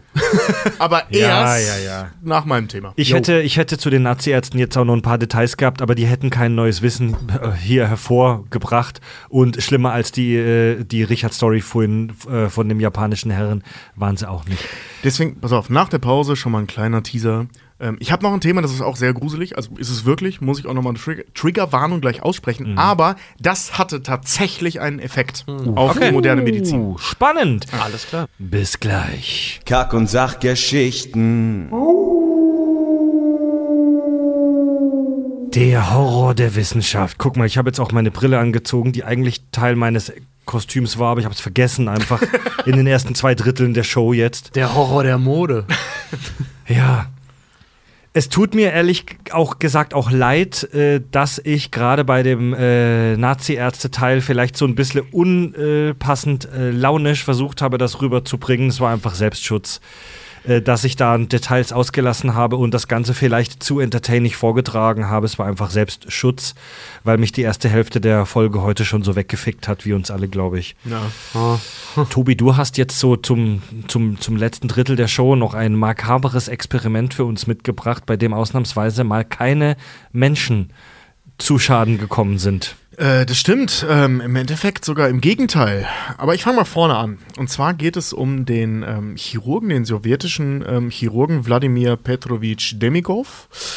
Ich hoffe, ich habe das halbwegs richtig ausgesprochen, vermutlich nicht. Und ähm, dieser Mann, dieser Demikov, war, ähm, wie gesagt, Chirurg und tatsächlich einer der Pioniere der Transplantationstechnologie, äh, Chirurgie. Ähm, er hat unter anderem Bypass-Operationstechniken entwickelt. Er hat künstliche Herzen entwickelt. Ähm, er war der Erste, der es geschafft hat, bei ähm, Warmblütern, ähm, also nicht bei irgendwelchen Echsen oder so, sondern einfach bei, bei äh, tatsächlich in dem Fall Säugetieren ähm, Herz-Lungentransplantationen durchzuführen, ähm, Lungentransplantationen generell durchzuführen ähm, und die meistens dann auch postoperativ noch gelebt haben. So, ne? Das Ganze ähm, fand halt so Ende der 50er statt ähm, beziehungsweise fing in den 40ern an, ging so bis Ende der 50er. Er hat auch 59 einen Ehrendoktortitel der Uni Leipzig bekommen und ähm, 1998 äh, den russischen Verdienstorden für Verdienste am Vaterland. Also er ist schon ein krasser Typ. Die äh, Sowjets nannten ihn damals den Spu Sputnik der Chirurgie. Also so ziemlich das, das dickste, was sie hatten in der, Eine in der Koryphäe, Chirurgie. ja. Genau, eine Koryphäe. Und das war er auch. Ähm, so als weiteres Beispiel, einer seiner Schüler ähm, war nachher derjenige, der es geschafft hat, zum ersten Mal eine erfolgreiche Herztransplantation beim Menschen durchzuführen. Okay, also der wusste, was er da getan hat. Der wusste, ja? was er tut und ähm, die, also er war echt auch einfach inspirierend für viele weitere. So, das Problem ist der Weg dahin, wie so oft. Wie Fred gerade schon sagte, wir haben jetzt hier keine Menschenexperimente. Das hat er, soweit ich weiß, nicht gemacht. Was er gemacht hat, ist halt versucht herauszufinden, wie kann ich denn was an wen nähen? Und wie kommen wir da durch? Er hat es jetzt nicht so stumpf gemacht wie die meisten Nazi-Arschlöcher. Ähm, er hat es schon sinnvoll gemacht. Also, ähm, wenn er was abgeschnitten hat, hat er ähm, Adern abgeklemmt und so weiter und die nachher wieder zusammengesetzt und nicht einfach nur stumpf angenäht und gucken, was passiert. Also, er war tatsächlich Chirurg und Wissenschaftler. Nichtsdestotrotz spreche ich jetzt hier ganz deutlich eine Triggerwarnung aus für alle Menschen, die Hunde und Tiere mögen. Weil es geht hier um Hundeexperimente. Ähm, ab, außerhalb der Medizin ist er nämlich traurigerweise und auch zu rechter Weise vor allem für seine Horrorexperimente an Hunden bekannt geworden. Diese Experimente waren, wie gesagt, inhaltlich bahnbrechend, aber auch an Weirdness kaum zu übertreffen. Denn er hat, ist nicht nur hingegangen und hat kranke Hunde behandelt, um zu schauen, wie kann ich wo was sinnvoll transplantieren, sondern er hat einfach irgendwelche Hunde genommen und irgendwelche Dinge vor sich hin transplantiert, um zu gucken, ob es klappt. Ähm, es gibt einen Fall, der ist äh, dokumentiert worden im Live Magazine von, äh, ähm, vom 20.07.1959. Live, das, das amerikanische Magazin Genau, dieses Live. Live, dieses- dieses, Magazin, einfach diese Zeitschrift, Live. Ja. Ähm, die haben den äh, äh, Edward Stevens, war so ein Reporter von denen, den haben sie in die Sowjetunion geschickt. Alles andere als selbstverständlich zu der Zeit. Und der hat den Mann äh, begleitet. So, ne? Und hat sich das angeschaut, hat auch Fotos von gemacht und so weiter. Und er hat einen Fall da beschrieben, dem er beigewohnt hat, wo er ein sehr gewagtes Experiment durchgeführt hat.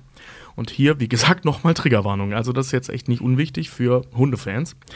Ähm, Demikov hat sich zwei Hunde genommen einen, äh, eine neunjährige Hundedame Dame namens Schafka und einen Hund, den er irgendwie von der Straße wohl geholt hat oder irgendwer von der Straße geholt hat, den hat er einfach Streuner genannt, auf Russisch. Ich kann dieses Wort nicht aussprechen, deswegen nenne ich ihn der Streuner. Ja, okay. Und er ist dann hingegangen und hat ähm, etwa auf Schulterhöhe beim Streuner die Haut geöffnet, die Wirbelsäule, Aorta und so weiter, alles freigelegt, ist dann zu der Schafka, zu dieser älteren Hundedame gegangen. Naja, und hat bei ihr so ab Rücken ungefähr, ja, so, so dass der Brustkorb noch und die Vorderpfoten vorhanden waren, geöffnet, sorgfältig alle Nervenbahnen, alle ähm, Adern durchtrennt und abgebunden, die Wirbelsäule durchtrennt und praktisch den kompletten Hinterleib amputiert. Also so, dass nur noch die Vorderpfoten Lunge-Herz-Trakt, der Rest nicht, nur Lunge-Herz und der Kopf übrig blieb. Das Ganze hat er dann sehr gewissenhaft, trotzdem grauenhafterweise, ähm, an den Streuner angenäht, nämlich an der Stelle, die er vorher freigelegt hat. Hat die Blutbahnen wieder miteinander verbunden, soweit es eben möglich war, und das Tier zugenäht. Das Ganze hat ewig gedauert, ich glaube 18 Stunden oder so hat diese ganze OP gedauert. Und er hat einen zweiköpfigen Hund erschaffen. Wow. Dies, dieses Tier hat nach der Operation tatsächlich noch vier Tage gelebt. Ach nein. Der ist vier Tage lang ein zweiköpfiger Hund mit insgesamt sechs Beinen ähm, durch die Gegend gelaufen. Hier jetzt nochmal ganz explizit die Triggerwarnung, denn falls ihr mir das nicht glaubt, Xiaomi, wir haben davon Fotos. Das sind die beiden Hunde, die dort zusammengenäht waren. Das sind Fotos eben aus diesem Live-Magazin, beziehungsweise das ganz rechts äh, aus der Wikipedia. Ähm, vier Tage haben die beiden überlebt. Die sind auch, und das ist das Faszinierende, beide waren in der Lage zu riechen, zu sehen, ähm, unabhängig voneinander sich zu bewegen. Ja. Das reicht jetzt auch, Xiaomi. das danke. reicht. Ja, das, Ja, ja. das reicht. Ja. Ähm, was nachher rauskam, beziehungsweise was, was heißt nachher rauskam, also wir im Westen haben das ja später erfahren, weil ne, Sowjetunion und der Westen hatten jetzt nicht die beste äh, Beziehung, also es war jetzt kein Geheimnis, aber für uns kam es erst später raus. Diesen Versuch hat er insgesamt 24 Mal wiederholt. Er hat 24 Mal so eine Chimäre ähm, erschaffen. Ähm, und das war nur ein Teil seiner Versuche. Ähm, dieser Reporter, dieser Stevens, ähm, beschrieb auch eine Situation, ähm, als er da ankam bei dem Demikov, ähm, kam halt so ein etwas älterer Hund halt um die Ecke. Und ähm, Demikov muss wohl relativ schräg gefragt haben, und fällt Ihnen was bei diesem Hund auf? Also, nee, also er hat halt eine Naht vor einer Brust. So, ja, ich habe ihm zwei Herzen, also, beziehungsweise ein weiteres Herz eingepflanzt und er lebt schon seit, ich glaube, acht Tagen zu dem Zeitpunkt. Was? Also dieser Hund hatte zwei Herz, zwei funktionierende Herzen. Äh, kurze Zwischenfrage. Eine Chim als Chimäre bezeichnet man so Wesen, die aus verschiedenen Tieren zusammengesetzt sind. Ne? Ja, das ist etwas salopp ein Begriff für, für äh, Mischwesen. Also Kla- Chimäre ist eigentlich ein Klassiker. festes Mischwesen, aber das wird oft verwendet als sagen, Synonym für Mischwesen. Klassiker finde ich Chimäre äh, aus der Mythologie ist ja auch äh, der Greifenkörper und Löwenkopf. Ja, ja genau. genau ja. Also ich glaube, eine Chimäre ist im Original ein Löwenkopf auf einem Ziegenkörper mit einem Schlangenschwanz, glaube ich. Der klassische, sowas aus also der griechischen Mythologie. der klassische Wolperdinger. Genau. Was auch immer das ist. Und naja, ähm, er hat dadurch, durch diese krassen Sachen, die er mit diesen Hunden gemacht hat, durch diese wirklich kranken Sachen, aber halt sehr gewissenhaft durchgeführten Dinge, ähm, hat er insgesamt 24 verschiedene und komplett neue Operationstechniken ähm, entwickelt. An insgesamt roundabout 250 Tieren hat er die getestet. Ähm, sein Rekord lag tatsächlich bei einer Lebensdauer von, also postoperativen Lebensdauer von 32 Tagen, was viel ist. Wenn man bedenkt, seine Grundthese war nicht, ähm, dass es eine äh, Immunreaktion gab, was ja das größte Problem bei Transplantationen ist. Das, das hatte der scheinbar nicht auf dem Schirm, also das, weil das wusste man einfach noch nicht, ähm, zumindest nicht so. Sondern er dachte, das liegt an den ähm, Techniken, an den operativen Techniken. Ah, verstehe. Ja, So, ja, und deswegen war der so f- besessen davon, wenn man so will, die Techniken zu verbessern. Und das hat er geschafft. Alles klar, er dachte, So, ne? er, hätte, er dachte, er hätte gepusht und hat die, hat die Arbeit daran so krass verfeinert, Genau. ohne daran zu denken, dass ein Organismus halt auch ein Organ beispielsweise jetzt abstößt irgendwann oder so. Genau, also da, das war nicht Teil seiner Forschung, weil es nicht Teil des, ich sag mal, allgemeinen Gedankenguts zu der Zeit, zumindest nicht in seinen Gefilden war. In welcher Zeit war das nochmal? Das war so in den 40er, 50ern. Also von 59 ist dieser Bericht von diesen beiden Hunden, den ich gerade vorgelesen habe. Und wie gesagt, er hat bis, ähm, ich glaube, 98 oder 99, also der ist kurz nachdem er diese Medaille bekommen hat, ist er gestorben. Und ähm, hat, wie gesagt, relativ viele Leute inspiriert. Ähm, den einen habe ich gerade schon erwähnt, Christian Bernhard hieß er, oder Christian Bernhard, also so holländisches Südafrikaner, ähm, der, wie gesagt, die erste erfolgreiche Herztransplantation durchgeführt hat. Basierend darauf, er wusste allerdings dann um diese Immungeschichte, darüber hat er sehr viel geforscht, weil die Techniken waren schon da durch den Demikov. Also rein handwerklich wusste man, wie es geht. Unter anderem durch ihn und vor allem, was heißt unter anderem? Ähm, also er hat sehr großen Anteil daran, dass man weiß, wie es technisch funktioniert. Jetzt müssen wir es nur noch biologisch hinkriegen, wenn man so will. Und ähm, es gab noch einen Mann, den hatte ich tatsächlich auch erst auf der, äh, auf der Pfanne, ob wir den detaillierter besprechen. Das mache ich jetzt aber kurz. Und zwar Dr. Robert White. Ähm, seine Grundidee haben wir auch schon mal in einer anderen Folge kurz angerissen. Ähm, der basiert nämlich auch auf diesen Demikov-Geschichten. Der hat es aber nicht mit Hunden gemacht, sondern mit Affen. Also er hat Affenköpfe transplantiert. Und das war der Mann, auf dessen Idee ähm, etwas beruhte, worüber wir schon mal gesprochen haben. Nämlich, er hatte vor, vor, er hat es nie gemacht, aber er hatte vor, einen menschlichen Körper zu transplantieren. Wichtig, nicht Kopf, denn es ist eine Körpertransplantation, keine Kopftransplantation, laut ihm. Und er hat diese Idee, ähm, ich sag mal, hauptsächlich mitentwickelt, so das ist so sein, sein Opus Magnum, wenn man so will, ähm, äh, ähm, die, den Kopf und aber auch den Körper runterzukühlen, so dass halt die Sauerstoff, äh, ähm, ich sag mal, Verarbeitung so weit runtergefahren wurde, dass die Unterbrechung durch das Abtrennen ähm, ich sag mal, hinausgezögert werden kann, so äh, dass man nicht so schnell stirbt. Also du frierst den Kopf praktisch ein, bevor du ihn transplantierst, beziehungsweise den Körper transplantierst. So, und das beruht eben alles auf Demikovs Arbeit. Ja. Ist relativ. Grauselig. Oh. Ich kann dazu äh, zwei Sachen, ähm, was heißt empfehlen? Bedingt empfehlen, für die, die es interessiert. Ähm, 1976 hat der Spiegel über besagten Robert White geschrieben. Das ist tatsächlich ein sehr interessanter Artikel aus den 70ern, wo es eben darum geht, dass er das vorhat mit dem Menschen. Und ähm, bei YouTube findet man tatsächlich äh, ein Video aus dieser Demikov-Schmiede. Ich konnte nicht genau herausfinden, ob es Demikov selbst war, aber es war zumindest seine Schmiede da in der Sowjetunion, ähm, wo man ähm, ein Video von einem Hundekopf sieht, der an einer Herz-Lungen-Maschine, an einer sehr frühen aus den 50ern Herz-Lungen-Maschine angeschlossen ist und dieser Hundekopf lebt und reagiert auf Reize, auf Gerüche, auf Pieksereien und so weiter. Es ist nur ein Kopf an ein paar Drähten. Ein super verstörendes Video. To Tobi hat mir das Video gezeigt. Ich, Ich konnte auch- mir, ich es mir ja. nicht mal bis zu Ende angucken. Ich, fand das, Ich habe es auch das- gesehen. Also der Hund, der Hundekopf wirkt nicht sehr munter. Der wirkte auf mich so, als ob der nur noch so, ich sag mal, Reflexreize verarbeitet. Im Prinzip war es das wahrscheinlich auch, ja. Also es ist fraglich, wie viel dieser Hundekopf noch mitbekommen hat von dem, was da passiert. Aber es ist schon heftig, nicht nur für Hundeliebhaber. Mich Ja. erschüttert an dieser Geschichte vor allen Dingen dieser medizinische Pragmatismus. Weißt du, was ich meine? Als wären wir nur ein Geflecht irgendwie aus, aus, aus, aus Adern, Blut, Organen und Nervensträngen und Knochen, die da halt irgendwie zusammenhängen und miteinander funktionieren. Und dass er das über, weißt du, dass, dass die Technik nicht das Problem ist, also das saubere Durchtrennen und das sorgfältige Arbeiten nicht das Pro Problem ist, sondern dass einfach gedacht wird, oder einfach nur gedacht wurde dann auch offensichtlich, wir nehmen das jetzt alles so auseinander, nähen das wieder zusammen, ne? Und überhaupt nicht daran zu denken, so eine, so eine postoperative Behandlung überhaupt noch irgendwie anzustreben dann nachher. Weil als, als, als, ob wir, als ob du einfach Kabel miteinander verklickst. So. Ja, aber in der Chirurgie, also so böse das auch klingt, das hörst du immer wieder von Chirurgen, also nicht nur in Sitcoms wie Scrubs oder so, sondern auch, ähm, ich sag mal, in ernsthaften Bereichen. Ähm, sehr viele Chirurgen scheinen, laut dem, was man so liest, ähm, während der Operation genau das zu sehen. Kabel, Na die man klar. wieder zusammensteckt, Und weil du- sonst kriegst du das mental auch nicht du verarbeitet. musst, du, du musst in Situ bestimmten Situationen so denken, wenn ein Herzchirurg jedes Mal, wenn er ein Herz operiert und aufmacht, mega involviert wäre und wüsste, das ist Hannelore, die hat zwei Kinder, die wohnt, äh, die wohnt in Kieselbronn oder in Dürn und die hat diese und jene Sachen durchgemacht und wenn, wenn dir jedes Mal bewusst wäre, dass das men lebende Menschen fühlen mit einer Vergangenheit einer Zukunft sind, kannst du dich auf deinen Job nicht mehr konzentrieren. Aber worüber wir jetzt hier heute beim Horror der Wissenschaft sprechen, das sind ja Menschen, die eigentlich ein hehres, nachvollziehbares Ziel hatten, nämlich das Erlangen von Wissen.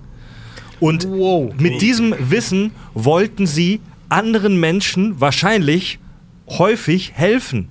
Aber dieses Ziel oder ich sag mal diese Einstellung, die ist halt vollkommen in eine falsche Richtung gegangen und äh, durch Fanatismus oder vielleicht einfach durch, durch Emotionslosigkeit oder durch Ideologien oder die Gründe sind vielzählig, einfach in eine völlig falsche Richtung und eine Eskalationsstufe gegangen.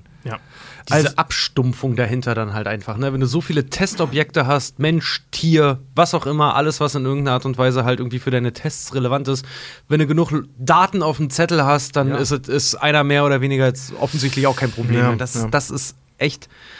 Das ist krass. Ich finde, bei, bei den ganzen Fällen, die wir halt heute halt auch irgendwie aufgezählt haben, dass Menschen psychisch in der Lage sind, damit leben zu können und sich so eine, eine gewisse Schuld auch nicht einzugestehen dahinter, was dort halt wirklich passiert ist, was dort getan wurde.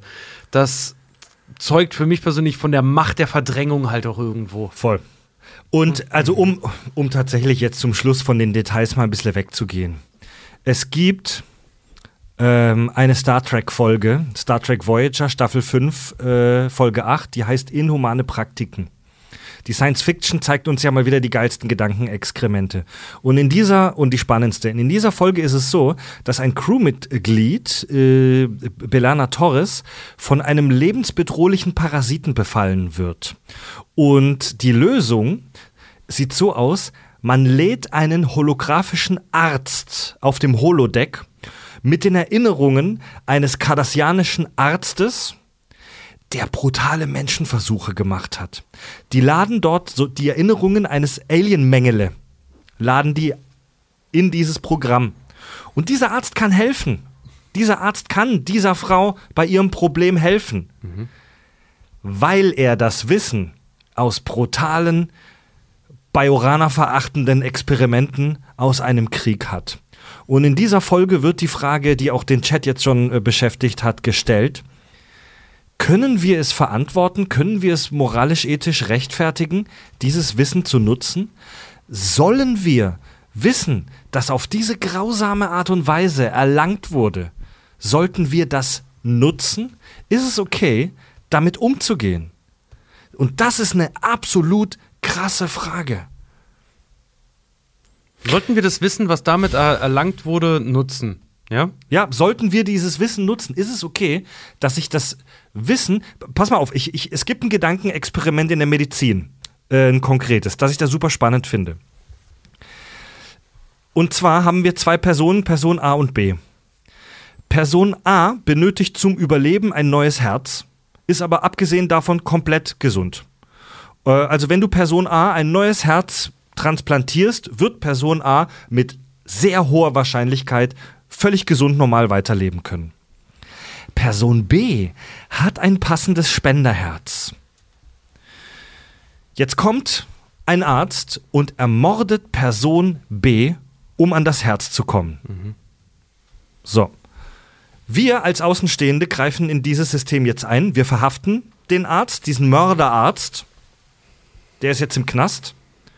Und jetzt liegt dieses pulsierende Herz, das durch diesen Mord äh, gewonnen wurde, jetzt liegt das vor uns hier auf dem Tablett.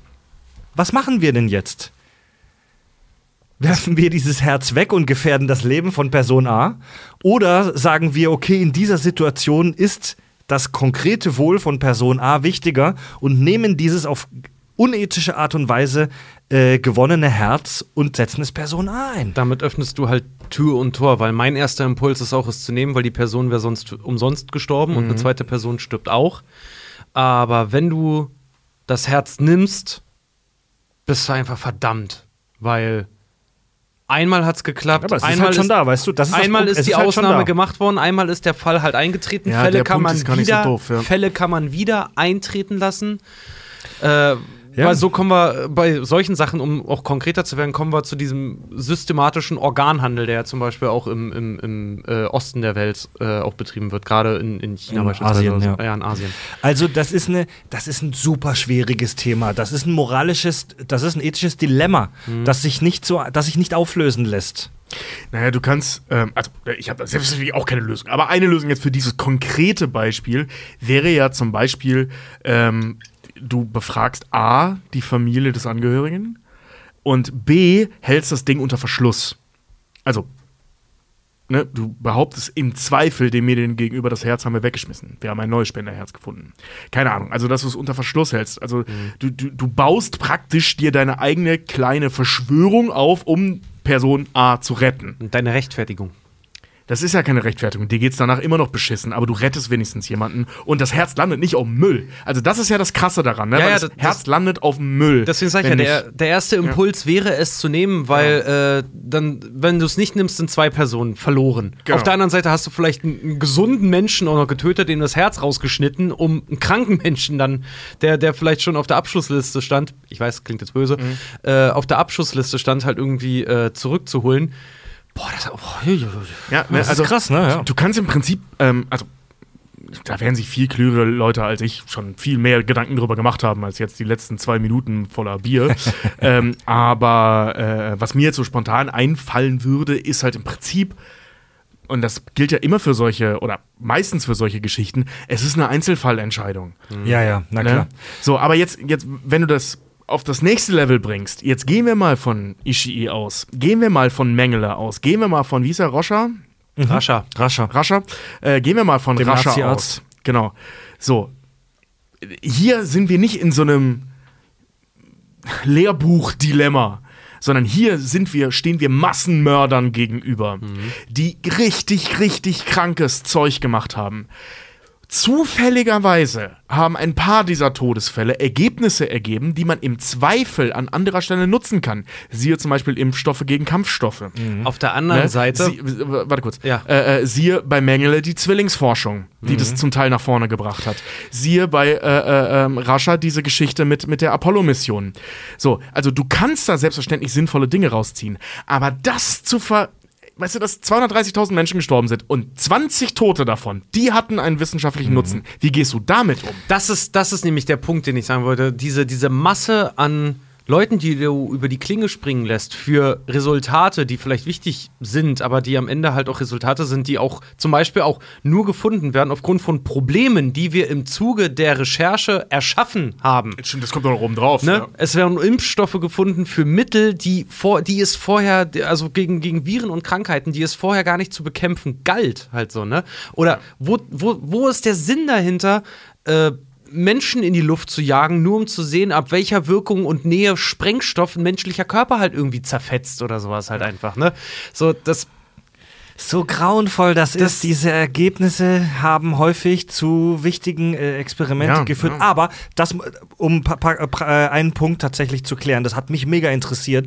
Was war denn überhaupt der Nutzen dieser ganzen KZ-Experimente? Und habe mich da ein bisschen damit auseinandergesetzt. Habe zum Beispiel auch eine Masterarbeit aus Graz, aus, von der Uni Graz gelesen, die sich mit genau diesem Thema beschäftigt, nämlich mit diesem ethischen Dilemma, ob wir dieses Nutzen, äh, Wissen nutzen sollten oder nicht. Äh, tatsächlich ist es so, dass die meisten dieser KZ-Nazi-Experimente nicht wirklich zu gebrauchen sind heute in der Wissenschaft, weil die ganz krasse äh, methodische Schwächen hatten, weil äh, da die äußeren Faktoren häufig das Experiment kaputt gemacht haben, allein schon, dass die Leute unter krassem Zwang waren oder dass teilweise beschissen wurden, wurde von den Probanden oder auch von den Naziärzten, um Sachen zu vertuschen. Ja, also ganz, ganz viele Experimente haben keinen wirklichen wissenschaftlich nachhaltigen Wert. Ein paar aber schon. Diese Hypothermie-Experimente, wo, die, wo Kälte, die Einwirkung von Kälte und Über- und Unterdruck untersucht wurden, die sind, soweit ich mich informiert habe, tatsächlich etwas, auf das die Wissenschaft aufgebaut haben und die einen echten Mehrwert hatten und in der, äh, in der Zeit danach tatsächlich Menschen das Leben gerettet haben in der Behandlung von zum Beispiel Erfrierungen und so weiter. Und äh, jetzt kam im Chat gerade die Idee, ja, frag doch die Hinterbliebenen, äh, was die dazu sagen oder die Opfer. Wurde auch schon gemacht. Ist leider etwas unbefriedigend. Opfer von Mengeles Zwingele, äh, Zwillingsforschung wurden befragt, findet ihr es cool, findet ihr es akzeptabel, dass das Wissen, das durch die Experimente mit euch gemacht wurden, genutzt werden? Die Hälfte sagte ja, die Hälfte sagte nein. Wir kommen aus diesem Dilemma nicht so einfach raus, liebe Leute. Und das wird uns auch noch weiter beschäftigen. So ist es halt und es muss im Einzelfall betrachtet werden. Also der, ich sag mal, der, der Großteil der Wissenschaftswelt heute sagt, dass man das Wissen wenn es das Potenzial hat, Leben zu retten oder zu schützen, nutzen sollte. Wir sollten dieses Wissen nicht wegwerfen, weil es ist nun mal da. Aber man muss transparent damit umgehen, woher diese Daten kommen und wir dürfen auch nur dieses Wissen nutzen, das wirklich einen Nutzen hat. Also irgendwelche, irgendwelche äh, willkürlichen Scheißexperimente von dem Stoppuhr-Motherfucker, die wirf, wirf sie in die Tonne, Alter. Wirf sie in die Tonne und zeig sie nachts im History Channel, um den Leuten zu zeigen, wie krank die Menschen sein können. Ja, Ja, zumal du auch mit viel von dem überhaupt nichts anfangen kannst. Ne? Also, ja meine ich ja, ja, ich, ja. ich meine, wenn, wenn du jetzt zum Beispiel ähm, diese Versuche mit, äh, ähm, also von dem Ishii mit den Bomben nimmst, ja? also wie weit muss Sprengstoff von einem Körper entfernt sein, um wirkungsvoll zu sein? Grauenhafter Satz. Ähm, da kann man im Zweifel, also das ist jetzt ein schöner Punkt, wie ich finde, man kann da im Zweifel schon Wissen draus generieren, zum Beispiel für die Luftfahrt. So, ne? Ähm, wie weit muss zum Beispiel ein hochexplosiver was weiß ich, eine hochexplosive Turbine von den Kammern entfernt sein und so weiter. Also man könnte sich schon vorstellen, daraus sinnvolles Wissen zu generieren. Absolut. Aber ganz ehrlich, diese Daten würde ich dafür nicht nehmen. Da Ja. würde ich die Versuche lieber wiederholen mit von mir aus einer Melone, die an der Wand gelehnt ist und zu gucken, ob sie platzt. Ja, vor allen Dingen als dieses Wissen zu benutzen. Aber es gibt eben auch Wissen, dass man, so beschissen das auch ist, nur aus solchen Versuchen generieren kann. Mhm. Da ist so ein Schwachsinn natürlich nicht dabei, wie diese Bombe. Aber halt eben, äh, ähm, zum Beispiel diese Impfstoffe gegen Anthrax und so weiter, beziehungsweise gegen diese anderen, ich Mhm. Ja, weiß nicht, ob es Anthrax war, aber gegen diese, dieses. Zeug da, ne? Grauenhafterweise kann man solches Wissen im Zweifel nur so generieren. Und das muss man dann halt im Einzelfall entscheiden. Ja, ich wollte halt auch sagen, aber wie, wie, wie gesagt, halt auch einfach, ne, die, die, die Impfstoffe, die daraus generiert wurden, aus Krankheiten, die er selber halt so hochpotent gemacht hat, wie sie wahrscheinlich die Natur selber nicht hätte hervorbringen können, sondern nur durch Eingriff, aus, aus Eingriff durch den Menschen äh, Ja. dann, dann heraus. Aber alles andere ist dann halt auch so, ja, lass uns äh, Schusswaffen, Flammenwerfer, was auch immer halt irgendwie erproben. Ja, genau. Finden wir einfach noch weitere Waffen, die noch effizienter uns gegenseitig uns ausradieren lassen dann, ne? Aber Aber brauchst du dafür keine Menschen. Ganz genau, da kannst du ein Stück Holz nehmen, oder? Also Ahnung. ja, es, es sind, es ist eine ganze Reihe von riesengroßen Fässern, die man aufmachen Mhm. kann bei dem Thema, die wir heute jetzt nicht mehr anschneiden und die man auch nicht äh, einfach so ausschütten oder zumachen kann. Es sind Dilemmata, Leute, und lasst euch nicht dazu hinreißen, schnelle, spontane, einfache Fragen auf diese Themen zu finden. Viele Menschen, die klüger als wir alle sind, haben äh, hunderte Seiten geschrieben und sind immer noch zu keinem Ergebnis gekommen. Es ist schwierig, man muss den Einzelfall betrachten, man kann nicht pauschalisieren. Und wir lieben die Wissenschaft, die Wissenschaft ist geil und ist, äh, ist der Grund, wieso wir heute in Aluminiumdosen über den Atlantik fliegen und uns impfen lassen können gegen irgendwelche Krankheiten. Aber sie ging leider in ein paar Fällen zu weit. Und äh, um am Ende uns noch mal ein bisschen aufzulockern und ein bisschen uns jetzt ein bisschen wieder auf unser Kernthema dieses Podcasts zu kommen. Wir haben ja am Anfang schon gesagt, Horror der Wissenschaft ist im Prinzip Science Fiction, das Genre. Was gab es denn für geile Filme, die diese Frage aufgemacht haben? In welchen Filmen, in welchen Filmen ist die Wissenschaft zu weit gegangen oder wurde diese Frage eröffnet? Also, das ist, ja- das ist Science Fiction de Genre. Die Frage, ist die Wissenschaft zu weit gegangen? Und wenn ja, an welcher Stelle? Und wenn ja, an welcher Stelle?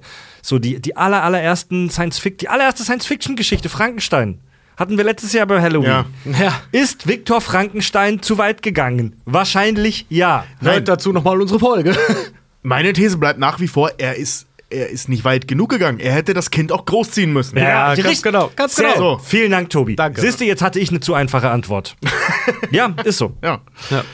Aber wie du schon sagtest, Filme beschäftigen sich seit eh und je, Bücher ja schon vorher, ach jeder eigentlich. Irg irgendein, irgendein Gedankenspiel hat ja seit Urzeiten da wahrscheinlich schon mal jemand äh, mit durchgespielt mit solchen Sachen. Aber ich habe eine kleine Liste von äh, Filmen und teilweise zum Beispiel auch Spielen, äh, die sich genau thematisch mit dieser Frage halt auseinandersetzen. Und ich finde das immer ganz schön, um nochmal irgendwie rauszukommen. Ja. Ähm, Absolut. Do it. Das brauche ich jetzt. Da hätte ich als ersten Anwärter hier auf meiner Liste den Film Gattaca mit Ethan Hawke und Uma Thurman und ich glaube Jude Law halt auch, wo es um wie kann man sagen, genetischen Rassismus geht. Mhm. Weil äh, die Menschen mittlerweile in Petrischalen gezogen werden, genetisch optimiert werden und äh, Menschen, die halt auf natürlichem Wege noch zur Welt kommen, als Gotteskinder, Gotteskinder bezeichnet werden, es aber so aussieht, dass in der Gesellschaft die, die nicht genetisch verändert sind, im Prinzip hinten anstehen. Oh ja, ja, das geht ja auch auf diesen Roman Brave New World, schöne neue Welt zurück, ne, wo die Leute praktisch die Leute, die Menschen bei der Geburt im Petri in der Petrischale schon darauf programmiert werden, was sie später beruflich machen. Ja, aber es, äh, also da gibt's ja, da gibt's ja viele schöne Werke auch. Das ähm, sehr tiefgreifende, tiefschürfende Werk Future Man von mit und durch Seth Rogen, wo es auch darum geht, dass diese Bionics heißen sie da, glaube ich, diese, dass es halt irgendwann durch die Entwicklung eines Herpusmittel auf einmal Supermenschen gab und die normalen Menschen fressen halt Ratten oder äh, nennen den Mund auch Rattenloch.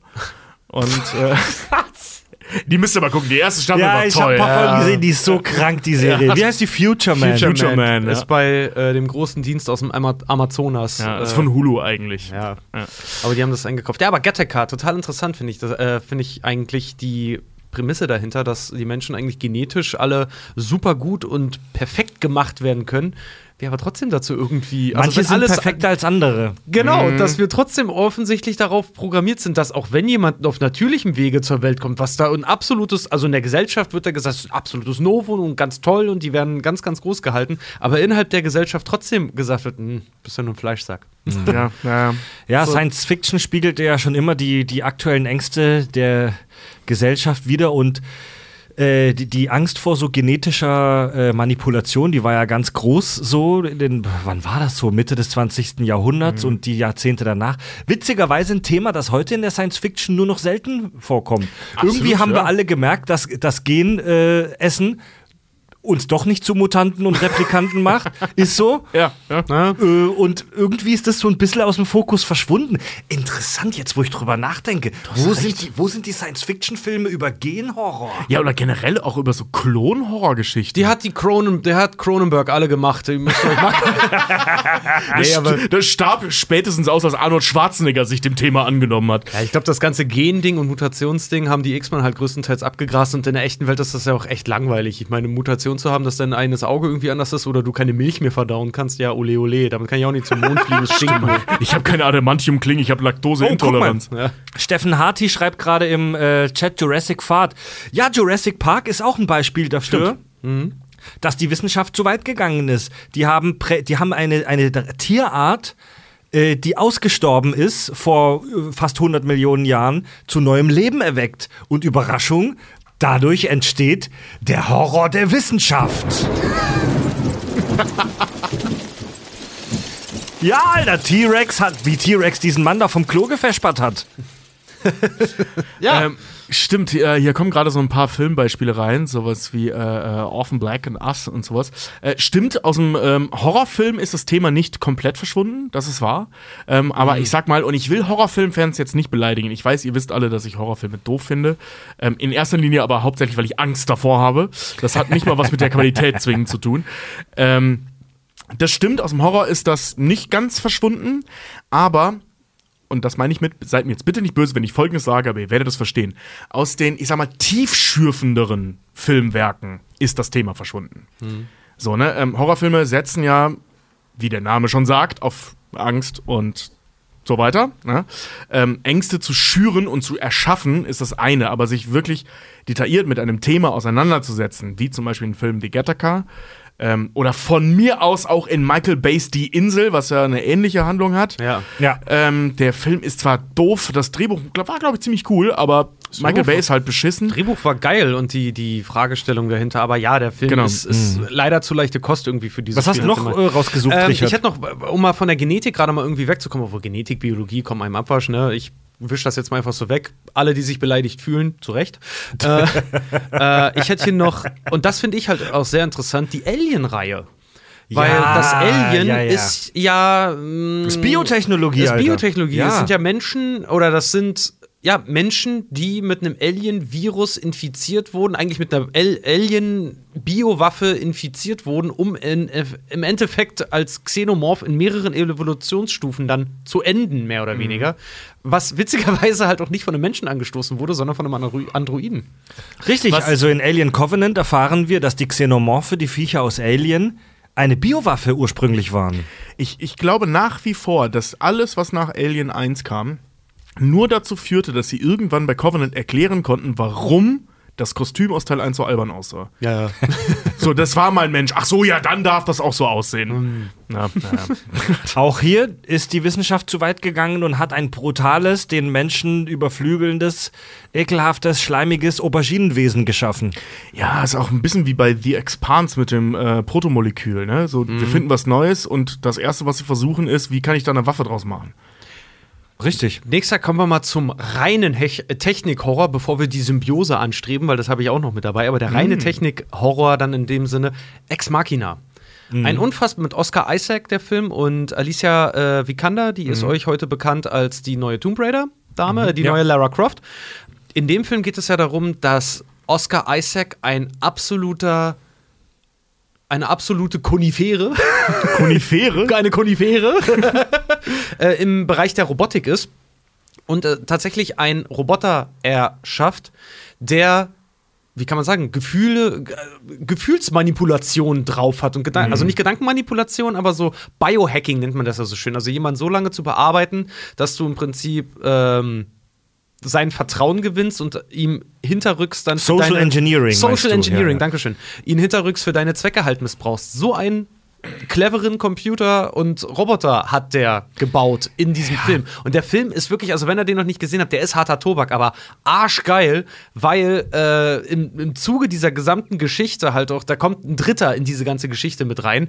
Der Dritte sogar anfängt daran zu zweifeln, ob er überhaupt menschlich ist. Ja, äh, Standardrepertoire der Science Fiction und immer wieder ultra geil. Du erschaffst eine künstliche Intelligenz, die plötzlich so weit entwickelt ist oder sich selbst weiterentwickelt, dass sie einen Verstand, ein, ein Bewusstsein äh, entwickelt. Und für uns als normale Menschen in Anführungszeichen dann natürlich immer die Frage: Wow, ist was unterscheidet mich als biologisches Wesen denn jetzt von dieser hochentwickelten KI oder andersrum?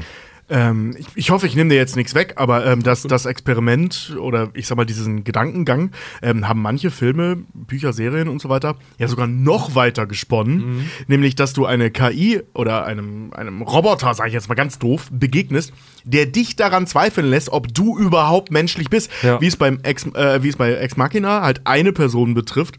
Was zum Beispiel äh, in, sowohl in dem Buch als auch in dem Film als auch in der Serie Westworld zu einem Riesenthema wird. Ja. So, wer, wer Ja. davon ist überhaupt Mensch und wer nicht? Ja.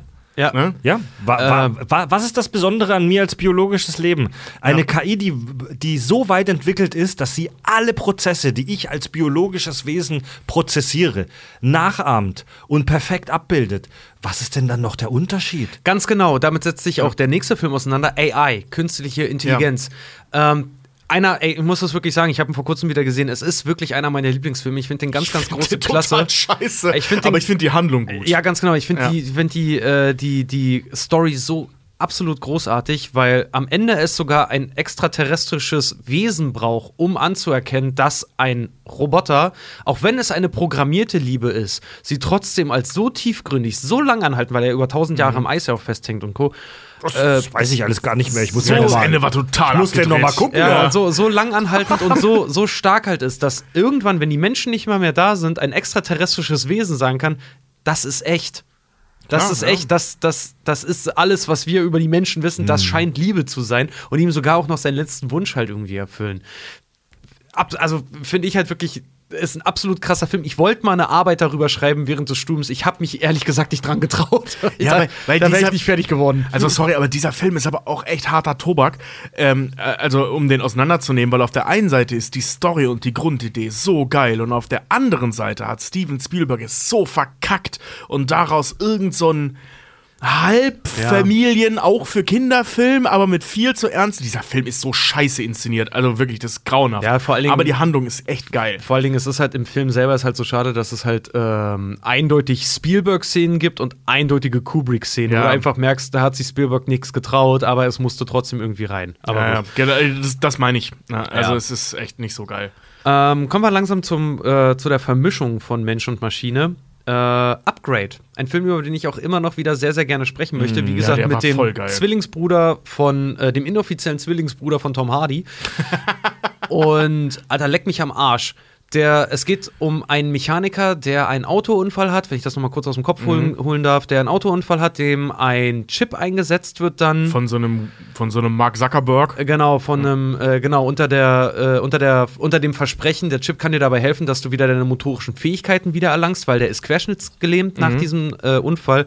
Und dieser Chip, der mit seinem Rückgrat und seinem Hirn verbunden ist, absolut rogue geht dann irgendwann, weil er ihn auch noch, nicht nur, dass er ihn unterstützt und ihn, ihn wieder stehen und laufen gehen lässt, nein, der übernimmt irgendwann sogar seine komplette Handlung. Ja, aber das Spannende an dem Film ist ja, also Gone Rogue ist ein bisschen übertrieben, weil dieser Chip handelt immer in seinem Interesse. Ja. Nur seine Methoden werden immer fragwürdiger. Ja, und- ja, vor allen Dingen, Ne? er nutzt eine Situation, also dieser Chip ist halt auch so intelligent, dass er eine Situation aktiv ausnutzt, nämlich wenn er in Lebensgefahr Nein, ist. nein, da- nein, das, nicht spoilern. Nee, nee, da, dass wenn er in Lebensgefahr ist, er ja ihn äh, fragt, das ist ja dann, da geht die Handlung ja Mhm. erst so richtig los, er ihn fragt, soll ich dich retten? Ja, ja! Und dann Ja. geht's plötzlich los. ja der Film ist saugeil. Jetzt wurde relativ häufig hier im Chat Alita Battle Angel genannt, dass ich mal ganz frech einfach dem Cyberpunk-Genre zuordne. Ähm, Cy Cyberpunk als Science-Fiction-Subgenre ist ja im Prinzip ähm, dominiert vom Tra von der von transhumanistischen Fragen, das hatten wir im Podcast auch schon ein paar Mal. Also Transhumanismus, der Mensch als Wesen verschwimmt praktisch in diesem Fall mit Technologie. Wo hört der Mensch auf? Wo beginnt der Roboter? Bin ich noch ein Mensch? Wie viele, wie viele Teile kann ich mir implantieren? Um noch ein Mensch zu bleiben, wo ist die Grenze, wo ich zum Androiden werde? Ja. Jetzt hat ja die relativ neue Netflix-Serie Cyberpunk Edge Runners gerade äh, einen kleinen, naja, nicht Hype ausgelöst, aber es gab schon viele Leute, die die gefeiert haben. Trotzdem und, absolute Guck-Empfehlung. Also ich habe es mir Ich fand die einem, auch geil. in einem Rutsch durchgezogen, die war wirklich gut. Und ich fand die richtig geil. Das, das Genre Cyberpunk ist ja besessen von mehreren dieser äh, Horror der Wissenschaft Fragen. Zum einen soziologische Fragen. Die Welt wird bestimmt von abgefuckten Megakonzernen und die Leute leben in einer krassen Arm-Reich-Schere in widerlichen Megacities. Und äh, auf der anderen Seite beschäftigt sich Cyberpunk ja exzessiv mit diesem Transhumanismus-Ding, nämlich dass Menschen sich mit Implantaten und Geräten selbst upgraden, manchmal vielleicht auch aus Versehen downgraden. Ähm, und bei Cyberpunk Edge Runners ist es dann so, kleiner Spoiler, das kriegt man in der ersten Folge schon mit, dass irgendwann der menschliche Verstand nicht mehr mitmacht und dass die Leute verrückt werden, wenn sie sich zu viel Cyberkram einpflanzen. Ja, diese Cyberfreaks dann werden, also die kriegen dann wirklich, die kriegen wie so ein Glitch im Kopf halt. Und da finde ich das Thema wieder scheiße interessant, weil Blade Runner äh, beispielsweise hat das Thema eher auf eine, auf eine emotionale Komponente halt gehoben, ne, mit dieser Sterblichkeit. Bei, bei dieser ganzen Cyberpunk-Thematik um das Spiel und die Story im Spiel und, und Edge Runners halt auch herum, geht es ja eher darum, wie viel hältst du eigentlich aus? So ganz, ganz wissenschaftlich, pragmatisch gesehen, wie viele Teile machen dich eigentlich noch zu einem Menschen? Weil die funktionieren ja noch menschlich, aber irgendwann werden die halt, also diese Robocop-Thematik, irgendwann werden die immer mehr zur Maschine, ne? Und da halt auch die Frage, nur weil das Bei Robocop ist ja sogar umgekehrt. ja, aber weil, es gibt eine- Ja, aber da halt auch die Frage, nur weil es möglich ist, sollte das Ganze wirklich so passieren. Ich fänd's toll, wenn mir irgendwann, weiß ich nicht, mir die Hand weggesprengt wird und ich einfach äh, Tag drauf, wie bei Star Wars, mir so ein Implantat aufsetzen äh, kann und das funktioniert eine Woche später halt auch noch irgendwie perfekt. Das ist ja auch das eine, da Aber- reden wir von einem Transplantat, das die, ähm, ich sag mal, die Funktionen des Ersetzten imitiert. Aber was ist, wenn du anfängst, dich zu modifizieren? Ganz Äh, genau, kleine- das ist nämlich die Frage. Wenn einmal die Tür halt aufgemacht ist, wo hört es dann auf? Wo, wo beginnt Hilfe und wo, beginnt, äh, wo beginnen die Implantate im Prinzip wie, wie Tattoos behandelt Hm. zu werden? Äh, keine Angst, liebe Hörers, wir wischen gerade ein bisschen über die Themen hinweg. Viele dieser Filme können wir bestimmt auch noch mal in einer äh, eigenen Kack- und Sachfolge besprechen. Werden wir wir verteilen, wir wir verteilen ja nur ein paar kleine Brainfucks äh, gerade. Wenn Ja. du im Januar äh, kurz Pause hast, dann werde ich sowas von Upgrade endlich mal machen. Ja. Aber streng genommen kennen wir Upgrade von Fred. Also wir können das nicht ohne Fred ist das so? Ah, Ach, das geil. Den hast ja. du uns damals empfohlen. Ja. ne? Ja, bei krankem Sci-Fi-Shit bin ich immer gerne dabei. Aber ich bin auch nicht böse, wenn ihr mir was wegne- wegnehmt. Nein, alles gut. Äh, ja. Ja, also wie gesagt, ich habe jetzt auch, äh, der Chat ist gerade auch schon vollgeballert mit Themen, die man vergessen hat. Ja, Ja, ja. äh, nee, seht Ja, uns bitte ja, nach, dass wir bei dem Thema nicht immer auf, aufs i-Tüpfelchen genau alle Filme dann aufzählen Nein, es ist, können. es ist Es ist super unmöglich, weil es einfach hunderte bis Es tausende ist, von Filmen ja, sind. ja, Es ist Thema behandeln. extrem vielfältig. Und der Horror der Wissenschaft, also spielt bitte Bingo, wie oft ich dieses, diesen Titel heute sage. Der Horror der Wissenschaft, Wissenschaft, die einen Schritt zu weit geht. Wir sind von diesem Thema besessen, auch zu Recht, weil es wirklich sehr spannend ist und eine der Wissenschaftsethik ist ein super, super wichtiges Ding, mit dem sich die Menschheit, Menschheit heutzutage beschäftigen muss. Ähm, unsere Filme, unsere Popkultur sind besessen von diesen Fragen und von diesen ethischen Dilemmata und von diesen Geschichten. Und es ist auch geil und spannend.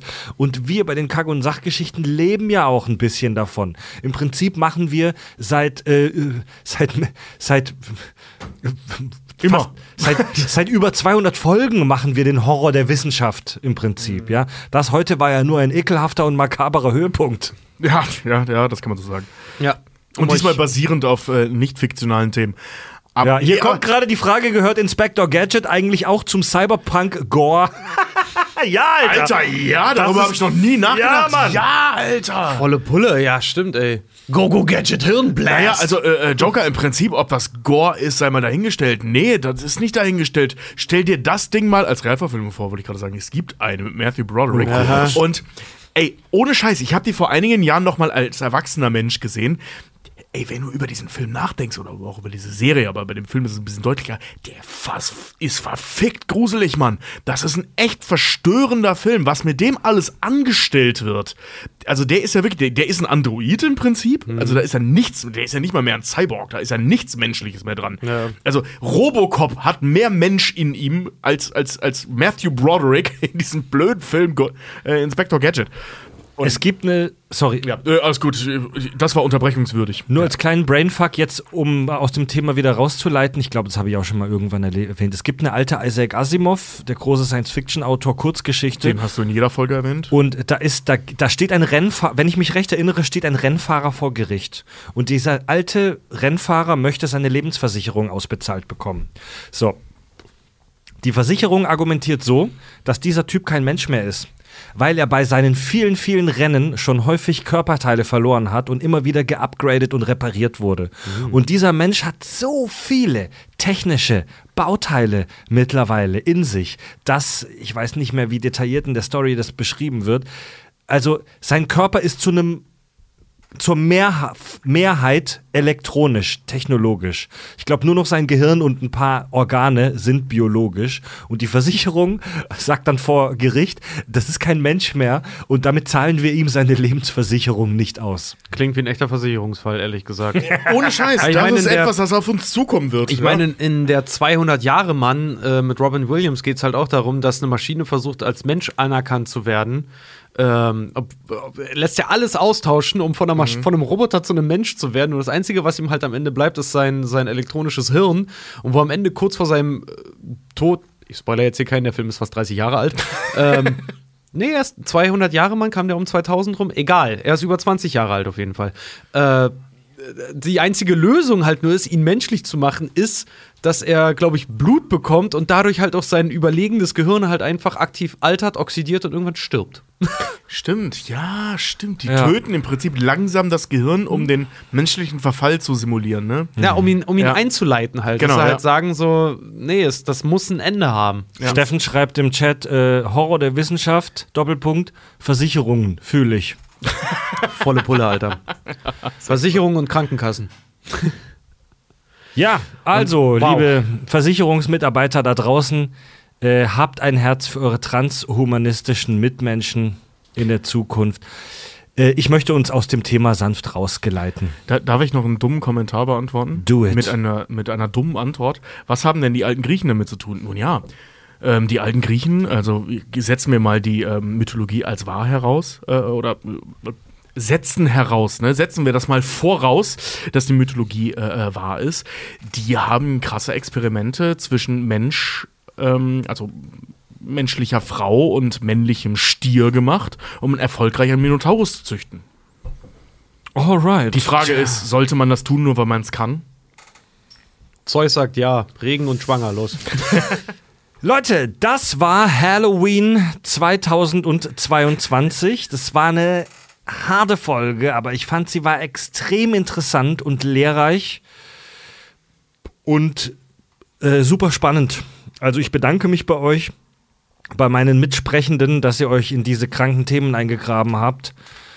Äh, und ich glaube, wir freuen uns jetzt alle auf ein paar lockerere und witzigere Themen. Äh, nächste Woche kommt äh, hier im Kack und Sach Podcast-Kanal eine Folge über den Marsianer, die wir schon aufgenommen haben. Ich glaube, danach müssen wir wieder irgendeine richtig dumme Scheißkomödie machen. Ey, ich musste, irgendwas richtig ich musste ganz Dämliches, ehrlich ja. sagen, ich freue mich so derbe auf den Weihnachtsstream. Da können wir einfach mal was Schönes wieder machen. Ja, Leute. Ich freue mich schon auf das nächste gruselige Jahr. Auch im nächsten Jahr dürft ihr voten. Und da bin ich mal gespannt auf die Themen. Ich glaube, wir haben alle viel heute gelernt und haben jetzt erstmal keinen Bock mehr. Äh, so allgemein. ja. Ist für mich inoffi die, das inoffizielle Serienkiller-Sequel heute die Folge trotzdem. Ja. bisschen. Irg ja. Irgendwie so, ja, jeden Fall. Also zumindest von Aber- der Stimmung her. Aber wenn, äh, Tobi hat ja letztes Jahr seinen Wunsch erfüllt gekriegt. Wir haben ja endlich über äh, Mary Shelleys Frankenstein gesprochen. Jetzt will ich mal einen Wunsch äußern. Ich würde super gerne über die göttliche Komödie nach Dante mal reden. Ja, Ich damit bin ein tierischer. Fan von der Darstellung Das der Pro- Höllenkreise. Das Problem ist, dass, die, dass jeder den Namen schon mal gehört hat, aber niemand kennt das so wirklich. Ne? Ja, das ist aber doch gut. Es gibt das Alter, geht, so. geht in Hugendubel, geht in Thalia, da steht irgendwo, gibt's einen richtig geilen großen Bildband darüber. Ihr müsst die Scheiße nicht mehr lesen. So. Also wir hatten, wir hatten das Voting, wir hatten zum Voting das Thema Hölle vor zwei Jahren und das ist leider komplett gefloppt. Ich finde das Thema spannend. Ich fand auch die anderen Themen wie Dracula, Dracula, wär, also ich mach, wir machen jetzt mal Werbung für unser eigenes Voting. Stellt euch mal eine Kack- und Sach-Halloween-Folge vor, wo wir wirklich über Bram Stokers Dracula zum Beispiel im Detail sprechen. Der Dracula-Mythos selbst gibt noch so viel mehr her. So eine Vampir, äh, Vampir 2.0-Folge. Exorzismus auch spannend. Also nächstes Jahr habt ihr Ich bin ja persönlich ein Fan von Dr. Jekyll und Mr. Hyde. auch geil. Dorian Gray. Dorian Gray auch voll, mega voll geil. ein Ja. Fan von. Nächstes Jahr habt ihr wieder die fucking Qual der Wahl. Wir hören uns für Halloween wieder in rund einem Jahr. Bei den Kakis hören wir uns in einer Woche. Ihr wisst ja, jeden Montag kommt eine neue Folge. Hören könnt ihr uns bei allen Podcast-Plattformen, die es gibt. Unterstützt uns bei Steady. Also dieser Podcast lebt ja zum zu fast 100% von Crowdfunding-Einnahmen. Also, dass wir uns hier so krass kümmern können um diesen Kanal und um eure, eure mentale Ungesundheit wie heute.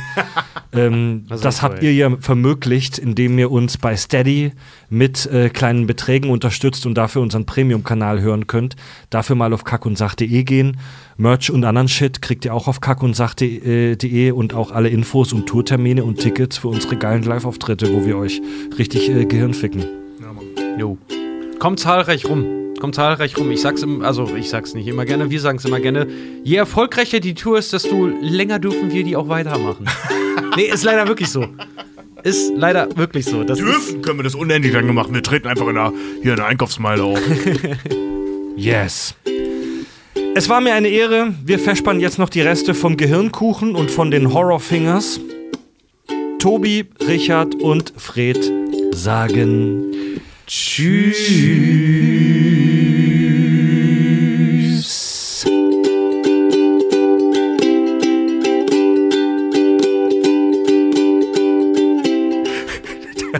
Der Kuchen ist das Einzige, was heute Hirnzellen hat.